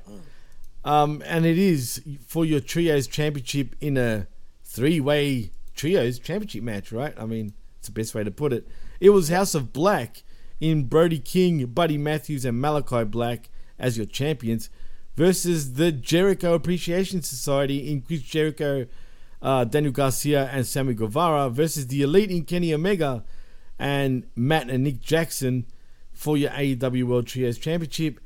And um, man, I felt like Kenny got the bigger pop than Jericho here, man. I'm not gonna lie. Did you feel that way? Um, no, actually, live in the Wow. crowd, it felt like Jericho got a bigger reaction, but they both like they were both very clearly the shining stars of the night. Of like they were absolutely. They, they were the people who everyone really sort of came to see, and Winnipeg made them. Winnipeg, I felt like made them made it very clear to them that hey, like we love you guys. We know that you're ours. Um, one of the guys behind me was tremendous. I I loved. I just sort of I just sort of loved the commentary that he was giving because when he saw the Bucks come out with those T-shirts, he was like, he was like, he was like, "Fuck you, posers! Take those Yeah. fucking shirts off." and look what the vet said. I immediately dragged the progress bar to the finish on this one. I'm not gonna lie, man. Like like the vet said, I was hyped for this match at first, and then halfway through, I was just glaring, like not even paying attention to the match. It just I started using my phone. It's like I lost interest, man. I just didn't like this match. It just seemed, I, I don't know, something was off about it. I lost total interest and then it was over eventually. Uh, is it just me, or how did it feel being in the arena? in the arena they basically kept it to pretty simple like pro, like pretty simple in arena wrestling logic, which is the two guys who are the big deals, you build to spots where they're in the ring, either against each other or while they're working together. Um, at one point there, they built to a spot where the two of them. First, Kenny tried to give a superplex to Brody King. Brody King pushed him off. Then Jericho jumped up and tried to give him a superplex. He pushed him off. Then Jericho and Kenny got up and gave him a double superplex. That got the crowd super hot. So there was a few times when, like I said, that's basically where they were building was moments when Kenny and Chris were sort of standing across from each other, etc. Um, but that was basically it. Was it was it was a very simple build during the match. Was just where can we see Kenny and Chris, and that was basically how they built the matchup. I mean, there was even a stage where they were both teaming together to take out, you know, House of Black and whatnot. The Yeah. Bucks felt like an afterthought in this match completely. It's like they weren't even so there. maybe my favorite Bucks match of all time because they were basically treated like an afterthought in it. They really were, man. No one gave a shit about them at all. As and I hate the fact that they had to. I get it. They're supporting their boy, right? He But wasn't they- wearing a fucking Canadian flag. Don't- thank like, you. Fuck off. Thank you. Thank you. I mean, he did have a Canadian flag in his pocket when he first came out, like in his hmm. front pocket, but he wasn't wearing fucking, uh, you know, like anything Canadian on his pants or anything like that. There was no like, you know, maple leaf there or anything like that. But uh, the friggin' young cuckolds, they have to be marked hards, right? So I mean, if there's a marked hard of the week right now or the night marked hard of the night because not the week because there'll be different marked hards going over the shows that we do it's to the bucks man for being posers dude and wannabes Yeah, I mean, like I said, they, they they kept it simple. They built to the spots with Chris and Kenny, which was fine. Uh, the crowd reacted. I mean, I don't know if I don't, I don't know if it came across on live TV, but like in the crowd, like they were fucking loud for those moments when Chris and Kenny were. were oh hell yeah absolutely no no that came across on i love that man i love seeing that i felt like both of them were buzzing over that reaction dude i'm not gonna Yeah. lie and the fact that they've never faced each other in winnipeg before i mean it's special dude i mean it was a moment but i felt like wouldn't it have been better to go kenny versus jericho in winnipeg that way it's guaranteed a winnipegian's gonna win the fucking match I mean, instead of I mean, it would have been better off for the fans. I think the fans would have been going back and forth. I just felt like it would have been a better match to book here, but that's just me.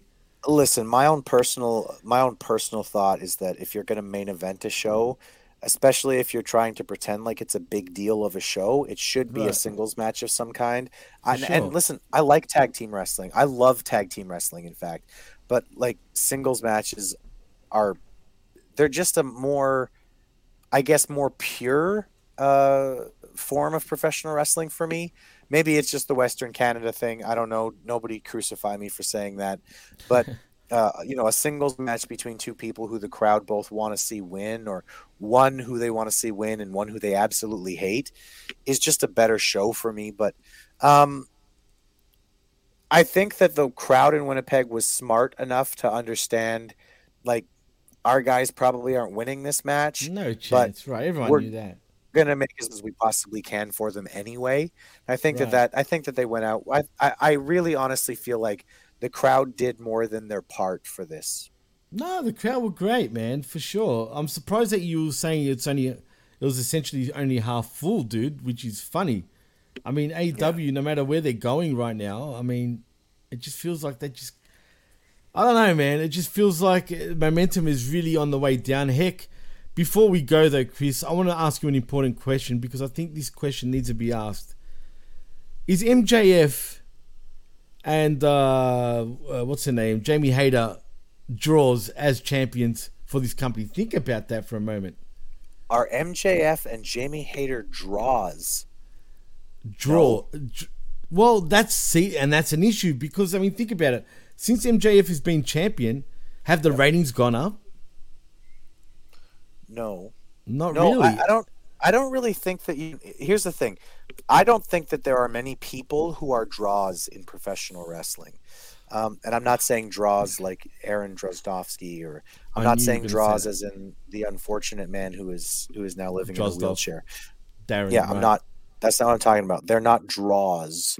Um, Are you are you no, giving like- shit to my accent, motherfucker? No, I don't. I don't. No, no, no, no. I'm, I'm actually giving shit to my accent because my oh, fucking Oh, no. nose is still No, making me sound like. Hey, look, we're not talking about underwear either, all right? Just quietly, not those type of draws either. No, but I don't think that there's a lot of people in pro wrestling who are draws. I think that the way to draw money in professional wrestling traditionally is to have a hot angle. So it actually comes down to the bookers whether or not you're you're you're actually drawing ratings. For Right. the most part, there are very few people who are The Rock or Stone Cold or, or Hulk Hogan in this. They just draw purely by who they are. Most professional wrestling history, you draw by having two guys who have a hot angle. So it comes down to whether or not your booker's good, which is exactly why the fact that TK keeps getting rated Booker of the Year while his company continues to get lower and lower and lower ratings and worse and worse and worse storylines is baffling to me. This guy is not a good booker. He's not a good storyteller. He doesn't understand how to draw because drawing generally isn't just a matter of is your champion a draw? It's is your angle a draw? It's true. I mean, it is what it is. But I thought I'd ask you that question because, coming to think about it, man, since he's won the champion, even Jamie Hayter, I just feel like he hasn't really moved the needle. I mean, he's trying, but I feel you like, I feel like MJF is a star. I feel like if you put him in the ring with the proper, I feel like if you gave him the proper storyline, you could actually draw. And I actually think that right now would be the perfect time to have CM Punk around so that they could bring this back around to CM Punk versus MJF. And I think that they might draw some money and some interest, but again, it comes down to who's your booker, what's he doing, what's the story. Who's your booker? Who's your daddy? Even at this point, I mean, shit. Daddy Khan, will he pull the plug one day on on Junior? Who who the fuck knows? Time will tell anyway. Because I feel like they're just going right down, dude. I mean, I don't know, man. Is it feeling like TNA ish to you a little bit? Starting to, yep. Um, and I don't mean I, I don't mean Impact Wrestling. No, that's why I like, said TNA ish. Keyword, right? It's definitely starting to seem a little bit like Aces and Eights TNA. Yeah. Um, Like whoever's booking is just not doing a very good job. Um, yeah, again, like what's so like we're coming out of the, so this was the show after the pay per view, right? This was the first show after the the pay per view, or was it? no, the no, no, no, no. Oh, no, I it's think the second third show one the- or second one, something like that. Okay, yeah. I think it's the second one. I'm pretty sure it's the second show after the pay per view. Where's the world championship going? What's the what's I the have no clue. I don't have a clue, bro. I don't know where we're going. I mean, when is the next pay per view or big event? I think Battle of the Belts is coming up. Not that the world title will be defended on there anyway. If they were smart, they would put something like you know, give us an incentive to look forward to that damn show. But they don't. They never do. It always sucks. Uh, but yeah, I mean, well, the vet says if MJF is on top for a long enough time, he will draw. He's fighting against the company's, I mean, in ineptitude. I mean, ineptitude, and also Hayter will never draw. He said, "Yeah, I mean, yeah, he's Right. he's right on both counts. Hayter is not a draw. She's not. Nah. she's not interesting. She's a good wrestler. She's a good hand. Like she's fine. what is she, dude? She's, but the fans seem What's to her like her, man. character? But Right. what's her character? There's no character really. I mean, She, and she comes out. Listen, she came out. She came out with Britt. Okay, she's the world champion. And what were the crowd chanting? were they chanting for Britt? I don't know. I couldn't tell. DMD, DMD, Okay, well, DMD. It's not like you. it's Hayter's first week as champ. She's had the belt for how long now? She should have her own fucking chance at this point, right? She doesn't. Absolutely. She's she's never going to be a person who draws. MJF absolutely has the potential to be there. I, I I've said this before. He's the guy. If you have to resign, if you're Tony Khan and you have to resign just one guy, he's the guy you have to resign. He's the guy. That's the pillar of the company. There are not four pillars. There are not four pillars. That's definitely Jeff. Facebook Only Jeff would say that. Hundred percent. Go continue on. He- no, out. listen, listen. He's he's not wrong. He is a minor league draw, but you can. Mm-hmm. o- But he's only been a minor leaguer. Like, and and like that's absolutely right when he says that MJF is he is potentially a star in professional wrestling more so than just about anybody that I can point to who's who's especially around his age like that guy is the cream of the crop the cream of the crop rises to like okay but he really is the cream of the crop in terms of young professional wrestling but he has to be booked properly and if he's not he isn't going to draw money no matter how long he's on top for Yeah, no, that's true, man. Well, I think that covers everything, and we went a good one hour and 30 minutes, Chris. And, you know, I don't want to hold you up for too much longer because we've got more shit to do later on. But, um, okay, I will them where they say. find you. Well, I'll say one Oh. other thing. Actually, I'll let you. I'll let you in on a little bit of uh, what happened after. Uh, af- so after the show, obviously we have. Um, there's a little standoff there where the elite are all in the ring and Kenny ducks out and Oh. everything. Right. We leave. Kenny comes back after the show is done and he basically gets on the mic and he preaches like he's a goddamn Southern Baptist preacher about how it's been so long for me coming back home here and being, you know, the star that you all deserve and Nah, making this really? company a reality and just I fucking hate Kenny Omega. He's just he comes across as just being such a weird man. Like just a very odd human being. What are you trying Like- to say, Chris? I just he you know, maybe another word for odd or strange or different or he's a little queer, maybe. I was waiting for it. Little poofy? Is that what you're saying, Chris? I mean, I don't know. he just the way that he Uh. came across afterwards to the crowd was just like, bro, you know you're not Jesus, right? Like I, I literally like there's a little there's a part of me that wonders like does this guy have some kind of bipolar disorder where like he's got like you know he thinks he's more more of a big deal than he is uh, Look, man, uh, it's subjective. Like I said, you know how much of a Kenny Mark I am. And yeah, look, AEW Kenny, it's just not the same as New Japan Kenny. I'm sorry. It's just, it isn't, right? It's two different Kennys. And, you know, yeah it it's shows. Kenny and then Kenny with Kazuchika Okada and then Kenny No, but even his style and Kenny- his. Nah, Kenny with real, Kazuchika man. Okada The way he wrestles, Yeah. the way his facials are, and all that. Yeah, sure, his promos are always the same in many ways too, right? But maybe he was emotional, dude. I mean, he was back home. It's the first time in a long time. And let's be honest, Kenny, even though he's Canadian, and we all know he's Canadian, he almost feels like it feels like the Canadians just never have embraced him properly. Do you know what I mean? Even though he's Canadian, right? I So had it's, it's kind of weird. Take a man's heart tonight in the ring. Shut the fuck up, Kenny. Like Jesus Christ. Like, Were they Just- cheering for him though while he was doing it?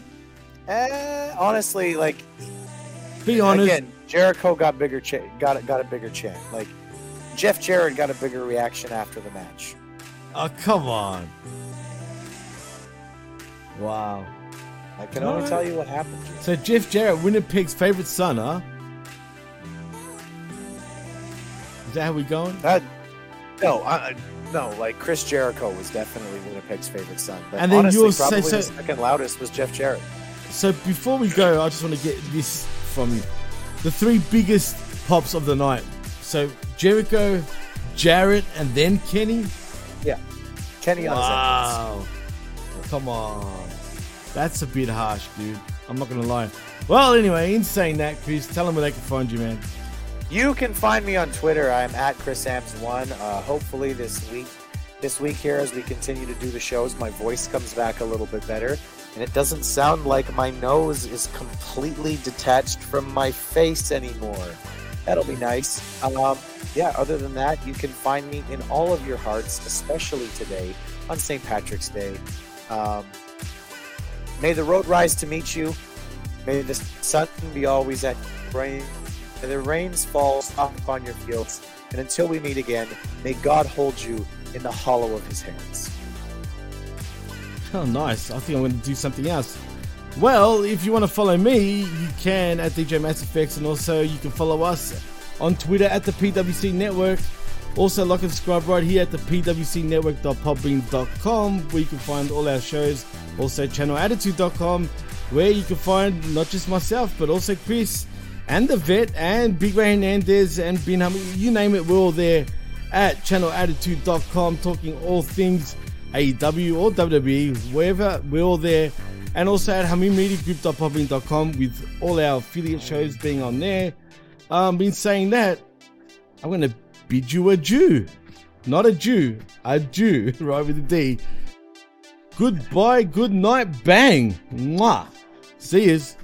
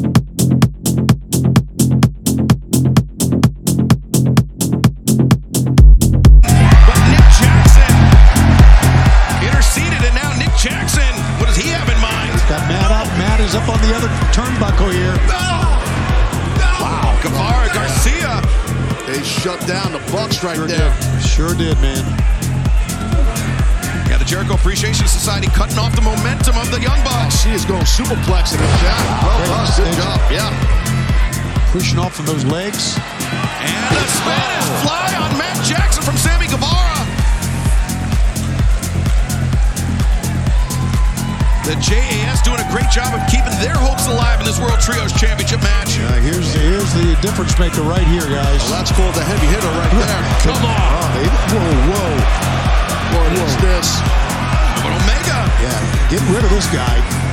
coming in from behind those shots, those elbow strikes to the quad, now actually to the hamstring. Chopping down the, the big redwood, get those legs out of play. We, we talked about going downstairs on that guy. It's the first time we've been able to do it. Yes. Brody just shoves off Kenny Omega. And Jericho, though, landed some right hands. If he lands this, there's going to be a big crash. If he lands this, That's- Brody yeah. King is just able to. he's shoved he is just a force of nature out there. But Omega on target. Yeah, he was, I'll tell you what, Kenny knew it. He knew that Brody was a sitting duck up there. That's one big duck. Wait, Here we go. Now, cohesiveness, here we go. Omega and Jericho. Never thought, oh, never thought we'd see them working together to take down Brody King. Winnipeg's favorite sons do it. There's that thud you talked about, Schiavone. Yeah.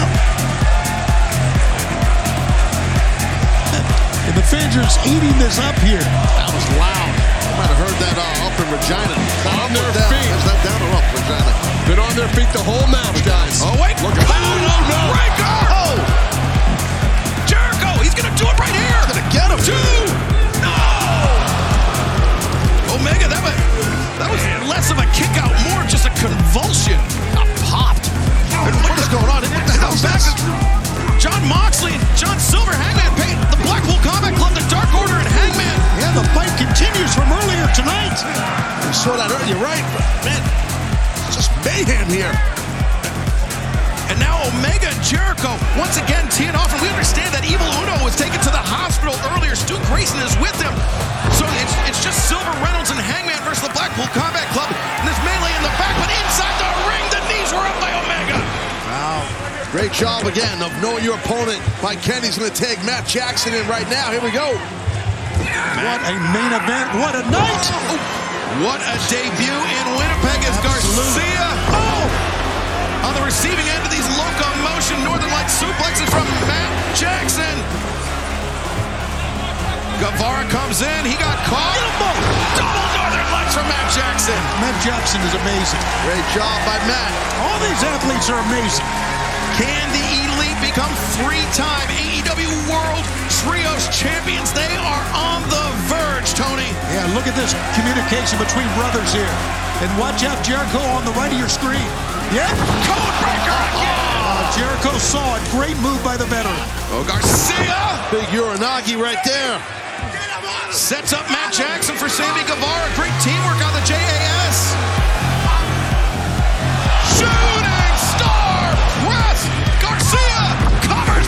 But Brody King breaks it up. We could see that one coming, guys. Once the big man rumbled in the ring, that was over. See how quick Brody just drank Matt to the corner? Yes, he is so Just fast. dragged him by his head. Boy, Don, you get that momentum, buddy. It's hard to, it's hard to stop him. No one has an answer for Brody King in this match. That's been the common thread. Garcia Just ain't gonna do it. squash in the corner, as does Sammy Guevara. A shot from Malachi and a shot from Buddy Matthews as well. The champions looking dangerous right now, looking like they may retain. And Guevara just splat right in the middle. Oof. Oh, wait. Guevara Look at this. thrown into the corner of the House of Black.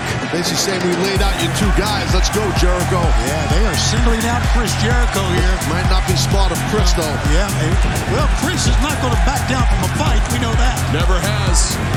Never has, but the House of Black, they want to take Jericho out here in his hometown. And a Dante's Inferno. Jericho got spiked. The House of Black. They covered. retain, retain. No, Omega. Great save by Kenny. Every team, Corey Orange Sound. Look at Kenny is telling Jericho, get up.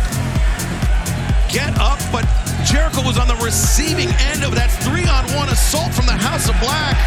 It's just every team for themselves here. Wait, he's got the oh, back. he got Floyd down the back.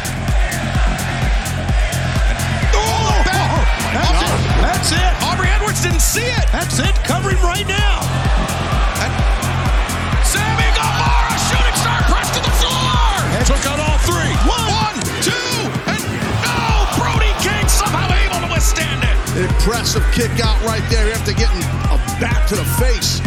And Jericho cannot believe it as well. You got to be asking yourself, what is it going to take? Jericho lining up the Judas effect, but Malachi Black, the back heel oh, kick. Jericho collapses, but out of the ring. Yeah, that buddy just got the tag in. Buddy Matthews, oh, oh popped up Garcia, the roundhouse kick, and now Dante's Inferno on It's got him. One, two, three.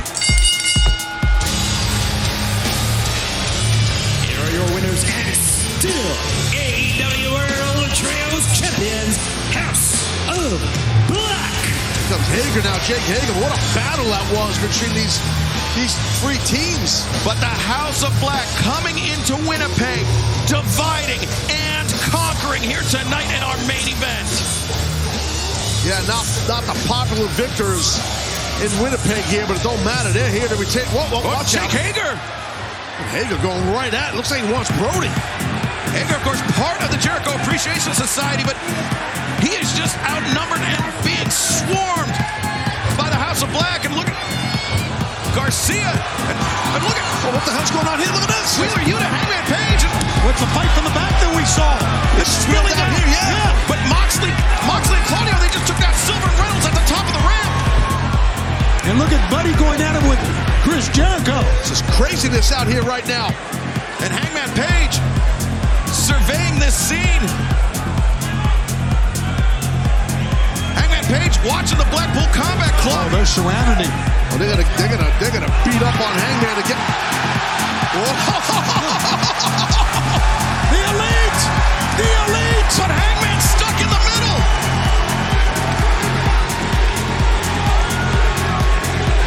Look at the eyes of Omega. Oh, they backed away, Excalibur.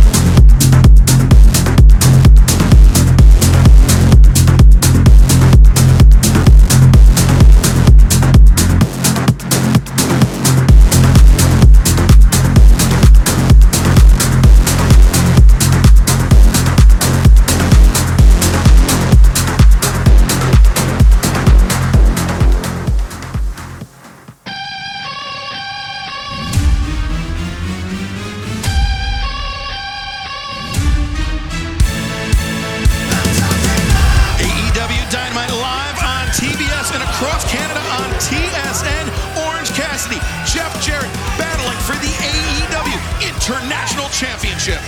And that knee, the left knee of Orange Cassidy's in really bad shape. You got a guy, a veteran, multi-time world champion like Jarrett who knows how to pick apart a body when he knows you have an injury. Oh God, look at this. Seven foot four, one in a oh, billion. Satnam Singh, God, just hoisting Orange Cassidy into the ring. His handle like he was a little baby. Like just threw him in the ring. It just shows you how massive. Look at Jarrett continuing the attack on the knee as we saw in picture in picture. Started this plan last week on the knee. It was a very, very well calculated plan, very well, well executed. And that's this figure four. Forget about it, Excalibur. If he gets it, that's right. Jarrett turns the corner and here comes the result. What do you do? Spinning toe hold? No. What? Stepping through. Oh, Jeff gotta be Jarrett kidding sharpshooter. in Canada. Ah, he's a genius. I love it. All the pressure on that knee. Look at this. That right knee Oh. being cranked on by Jarrett. I don't know if he can take it. Oh, I don't think so either, but a sharpshooter in Wait, Canada. look at Jarrett's face, Oh, though. Oh, oh. Orange Cassidy Great core strength by Cassidy that time. able to force his way out of it. And Look at this. Now Orange Cassidy, a sharpshooter of his own. But but how much pressure can he get on that damaged knee? Look That's at the problem. You can't put Oh, the weight on it. You see Sanjay Dutt and Satnam Singh, they were pushing that bottom rope towards Jarrett's hands. It's definitely a little bit of assist for sure. Get I mean, rid Bryce him. is, war- Bryce is warning those guys to be careful of that, and that's important. He's doing his job, the referee, but tough. A lot of moving parts out there. Nice reversal by Orange Cassidy. Can they get something going? Swing and a miss by Cassidy. Jarrett looking for a sleeper hold. Boy, Jarrett has so many great offensive moves, doesn't he? He can do a lot of different things. Dude, he's two, three steps ahead of most of his opponents because of the plethora of experience that he has. He's wrestled more than a lot of our guys in our roster are alive. And look, at look at He's gonna choke him out. Orange Cassidy fading. Jarrett's gonna get it here. Ah, look at this. Bridge up. Eyes are open. Hands are in the pocket. Nice jawbreaker counter. Very simple, but very effective for Orange Cassidy. Yeah, that'll definitely break the hold. And now his own choke. Orange Cassidy, maybe get those legs in, at least one of them. And Sanjay Dutt's up with the referee. Satnam Singh just whiplashed Orange Cassidy's neck on the top rope. Just great He's gonna, teamwork. he's gonna get a knee breaker here, guys. This is a oh, knee breaker. Oh, yeah. that's it. And Jarrett now setting up for the figure four. I saw you set that up, and there's your figure four. We're gonna get a new international champion. On the first night of the International Championship, Jeff Jarrett looking to make history in Winnipeg. Cassidy doesn't know which rope to reach. The closest one is to his right. He's flat in the middle, just about. I don't know if Orange Cassidy's gonna get to a rope, Schiavone. He just needs a rolling. Oh, the count and ooh, Cassidy barely got that shoulder up. He needs a roll to his right if he can. That's Ooh, closest one.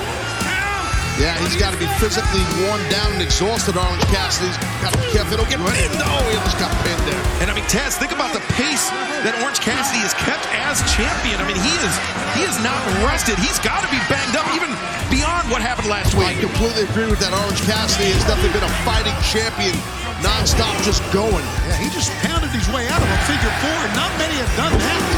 And one word can change everything. Shazam! Fury of the Gods, only in theaters this Friday, March 17th, rated PG-13. Get tickets right now. Jesus, these punches are loaded with Shazam. Look at these guys. Oh, punch for punch. I love it. Getting momentum, bouncing off the ropes. Cassidy, Boy, he- boy, he's on spaghetti legs. Jarrett going for the kick. Cassidy turned him around. Orange punch attempted. There was not a lot of launch. Oh, the ref. They collided foreheads. That was a hard hit, man. That was inadvertent, though. And Bryce. Oh, no! And Sanjay Dutt Uh-oh. sliding the guitar. Genius by Dutt. Jarrett, We have another referee, Hold on a second. and oh. she's a power walk into the ring. She looks like she's all business, Aubrey. She always, always is. Hold on a second here. Jeff Jarrett complaining, but I'm not sure about what. The roll up by Cassidy. Two. Got him. No. Oh, sweep of, sweep of the knee again. That bad knee. Whoa. Don't do that. Do not do that. Oh, Who's wielding the weapon now? Well, Aubrey needs to the Oh, oh, oh, who's winning the weapon now? Looks like a ukulele in his hand. That sure does. Look at, Uh, look at this. Satnam got caught red-handed. And look at Look at Orange Cassidy. Get rid of him. Oh, wow. That's huge. And Sanjay Dutt, Satnam Singh, both men ejected from ringside by referee Aubrey Edwards. Best move of the night. getting rid of the water Walks them and the both big out. guy. Jarrett's got to realize that Orange Cassidy's got to his feet a bit here. Jarrett taking his eye off the champion, Orange Cassidy. Coming in. DDT on Jeff Jarrett. Cassidy, look at that one foot. He sprung up to his one foot. Impressive. You don't see many people do that.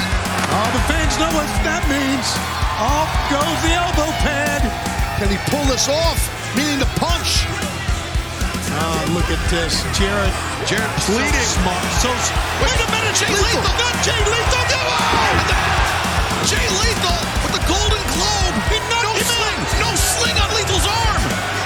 He was faking it this whole time. We're going to get a new international champion, boys, right here. One, two. Got him. And Oh! Where did that come from? That's art. That's determination. Definitely hard. And Lethal's furious right now. That backfired. Now what? Trent Beretta. He's seen enough. Took out Lethal on the floor. Trent Beretta. One of best friends, so tight with Orange Cassidy. And Oh, man. Could pivot. He could pop off the knee. Yeah, he was going to go for it again. He- I, think- I Jeff Orange Jarrett's thinking the done. stroke. No, Cassidy sends Jarrett into the rope, swinging a miss by Jarrett. Orange punch connects. Can he get him? One, two,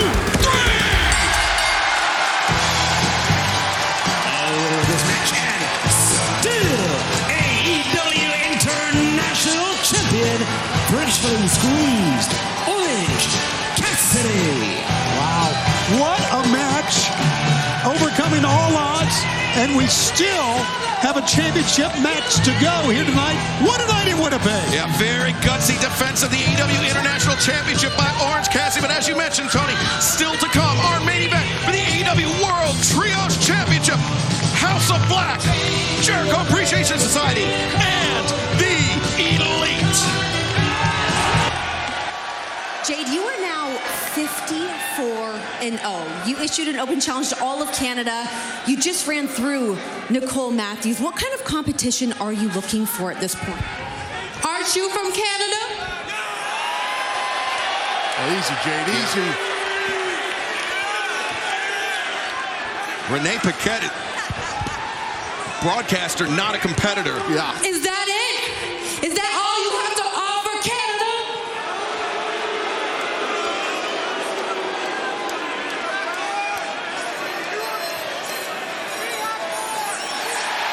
Wait, wait, wait, wait. Whoa.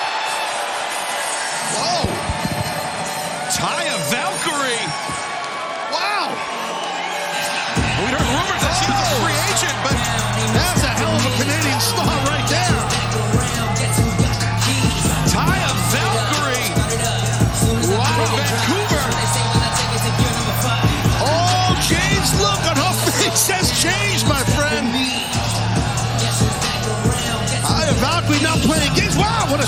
I love this. Yeah, Taya Valkyrie. I mean, perhaps no longer a free agent. Perhaps the next, the second TBS champion. Well, that could be. She's got a hell of a resume. She certainly does, and absolutely no intimidation. All confidence on Taya Valkyrie as she walks face to face, locking eyes with the undefeated TBS champion. This thing's going to implode. You can feel it. Lot of tension in the ring, and ooh, Leila Grey trying to intervene, and Jade just barking at Taya Valkyrie.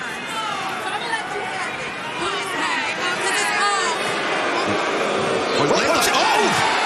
Leila gets a shot, and Oh, wait, the Jade, Jade, Jade's move's just gonna hit. Oh, Valkyrie plants Leila Grey. And in Jade's oh man, what a finishing move, dude. And in one fell swoop, sending a message to the TBS champion. I'm telling you, as a wrestler, there's no more disrespect than that. When you tell the champ, watch me down this girl with your stuff. An explosive debut for Taya Valkyrie here tonight. Calling out the TBS champion, Jade Cargill. Guys, this is QTV, where we've promised to keep our journalistic integrity and only give the pure facts. No biased opinions to try to ruin people's careers, right? what do we got today? Well, guys, we all know that Wardlow's had a really, really tough week, you know? Someone broke into his car, stole all of his belongings, and nobody knows who did it.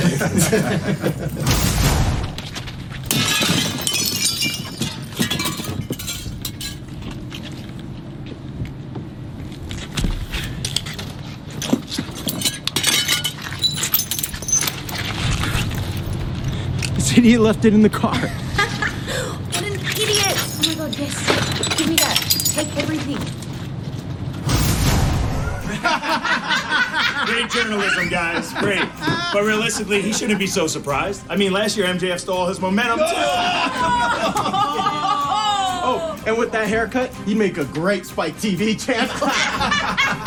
wait, wait, wait. Ruthless aggression. Alright, but, but seriously, guys, seriously. What is next for Wardlow?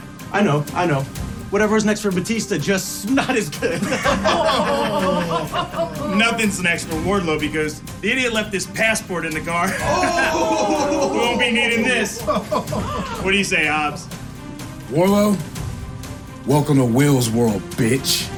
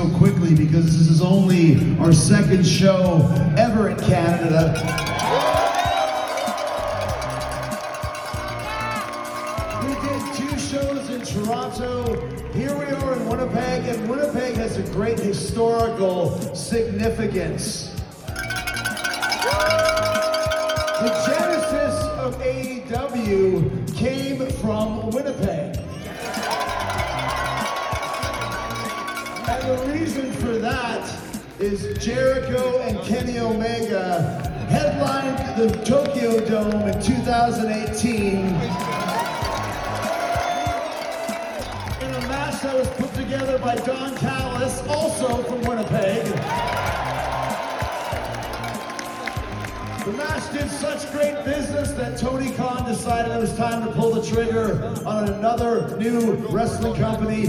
Three and a half, four years later, here we are.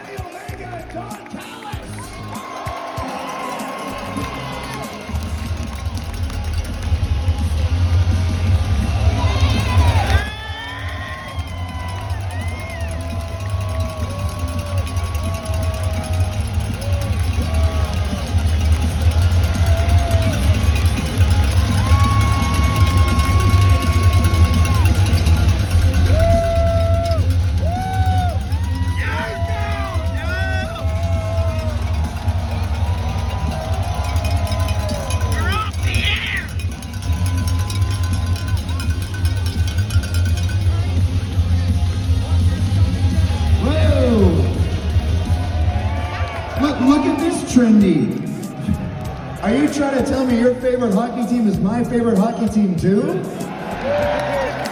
We're from Winnipeg. The Jets are the only hockey team.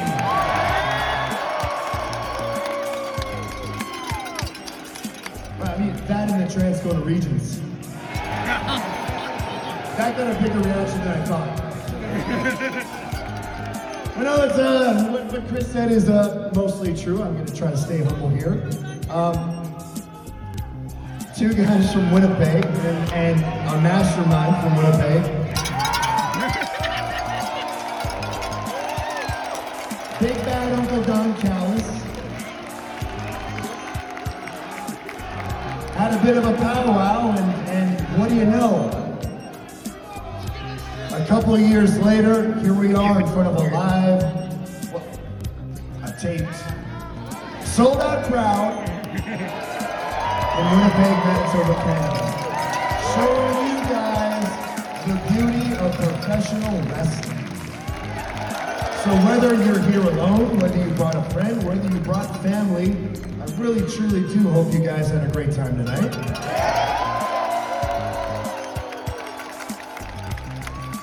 And, uh, well, you're taking our licks. Hold on, hold on. He's been complaining for a year. Let him do a promo.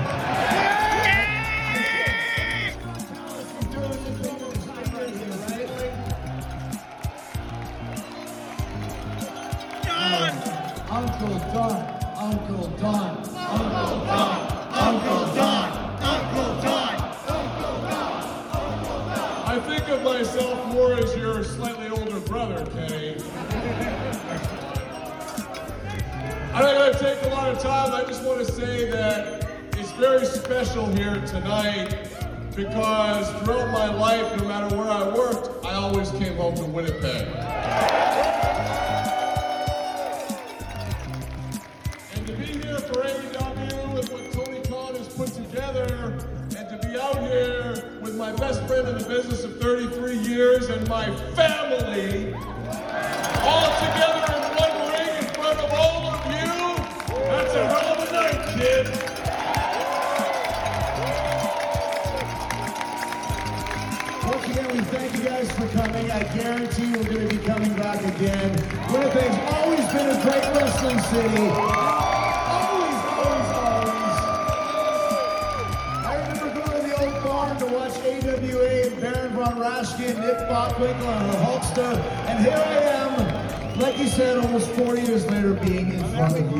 So I'll let Kenny finish up. I'm going to finish up by saying, thank you, Winnipeg.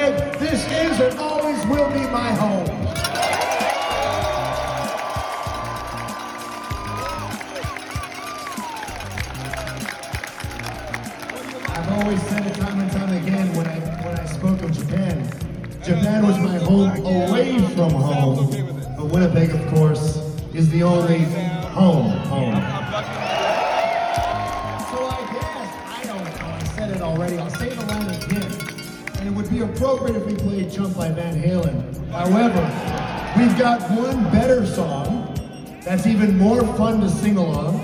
So I'll say the line. And if the DJs know that familiar tune that you guys love to sing, and you know what? I'm gonna admit it, I love to sing it too. Please, let's end on Judas after I bid you adieu. Winnipeg, Manitoba, Canada.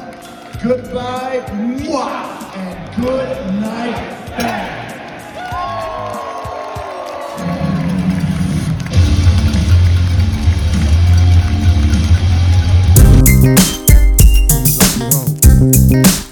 Soon as I get home.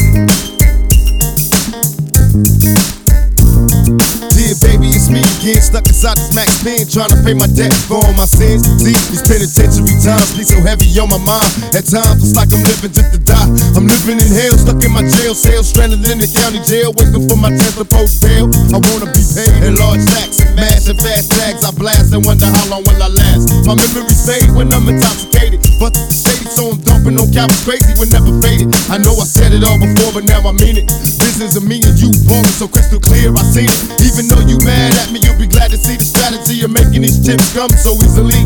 I max out in the morning, baby, life is good. Me and you against the whole hood. Soon as I come home, grab my strap, locate my comrades. As Let's get my enemies not knowing I'm coming back. Go get the money out the safe. It's time to turn the streets into a war zone. Soon sitting here looking at living, but now you out in the world while I'm twisted in prison. Love letters come daily. Words of affection. You send me money and news flicks. Begging for some seconds. Stay wide open. Keep your eyes peeled. And my advice keep it real or you can die squealing. Plus I never have to worry about a visit cause you're dead daily. God's trying to get your number. You don't dare tell me. Tongue getting steady humping. Trying to touch on something before the CEO in the corner jumping. Frontin'. Late night reminiscing. Everybody's quiet. I think something's in the air. Prepare for the ride. It's padlocks in my socks. Thug love and then let their head ring. Started a war, but now I'm gone. Release me to the streets in the morning. And some soon as I get home. Grab my gats, locate my comrades. Let's get my enemies not knowing soon as I get home. Let's get my money out the safe. It's time to turn the streets into a war zone. Soon as I get been life's been like a game of CeeLo. Thinking big like that king casino, feeling my dreams like Nino. Brown, the whole town be shook up. And me and mama surviving depends on how many rocks a young nigga cook up. Narcotics got drafted. Seen them niggas you blasted. Wanting me in the casket on the ground, copping plastics. Shit, nigga, I heard. Lil Moon gave the word. You get paroled on the third. It's all love, cause these herds be out here frontin'. Still here with all about nothing. If I double up where I'm wanting, and I'm trying to see something that we ain't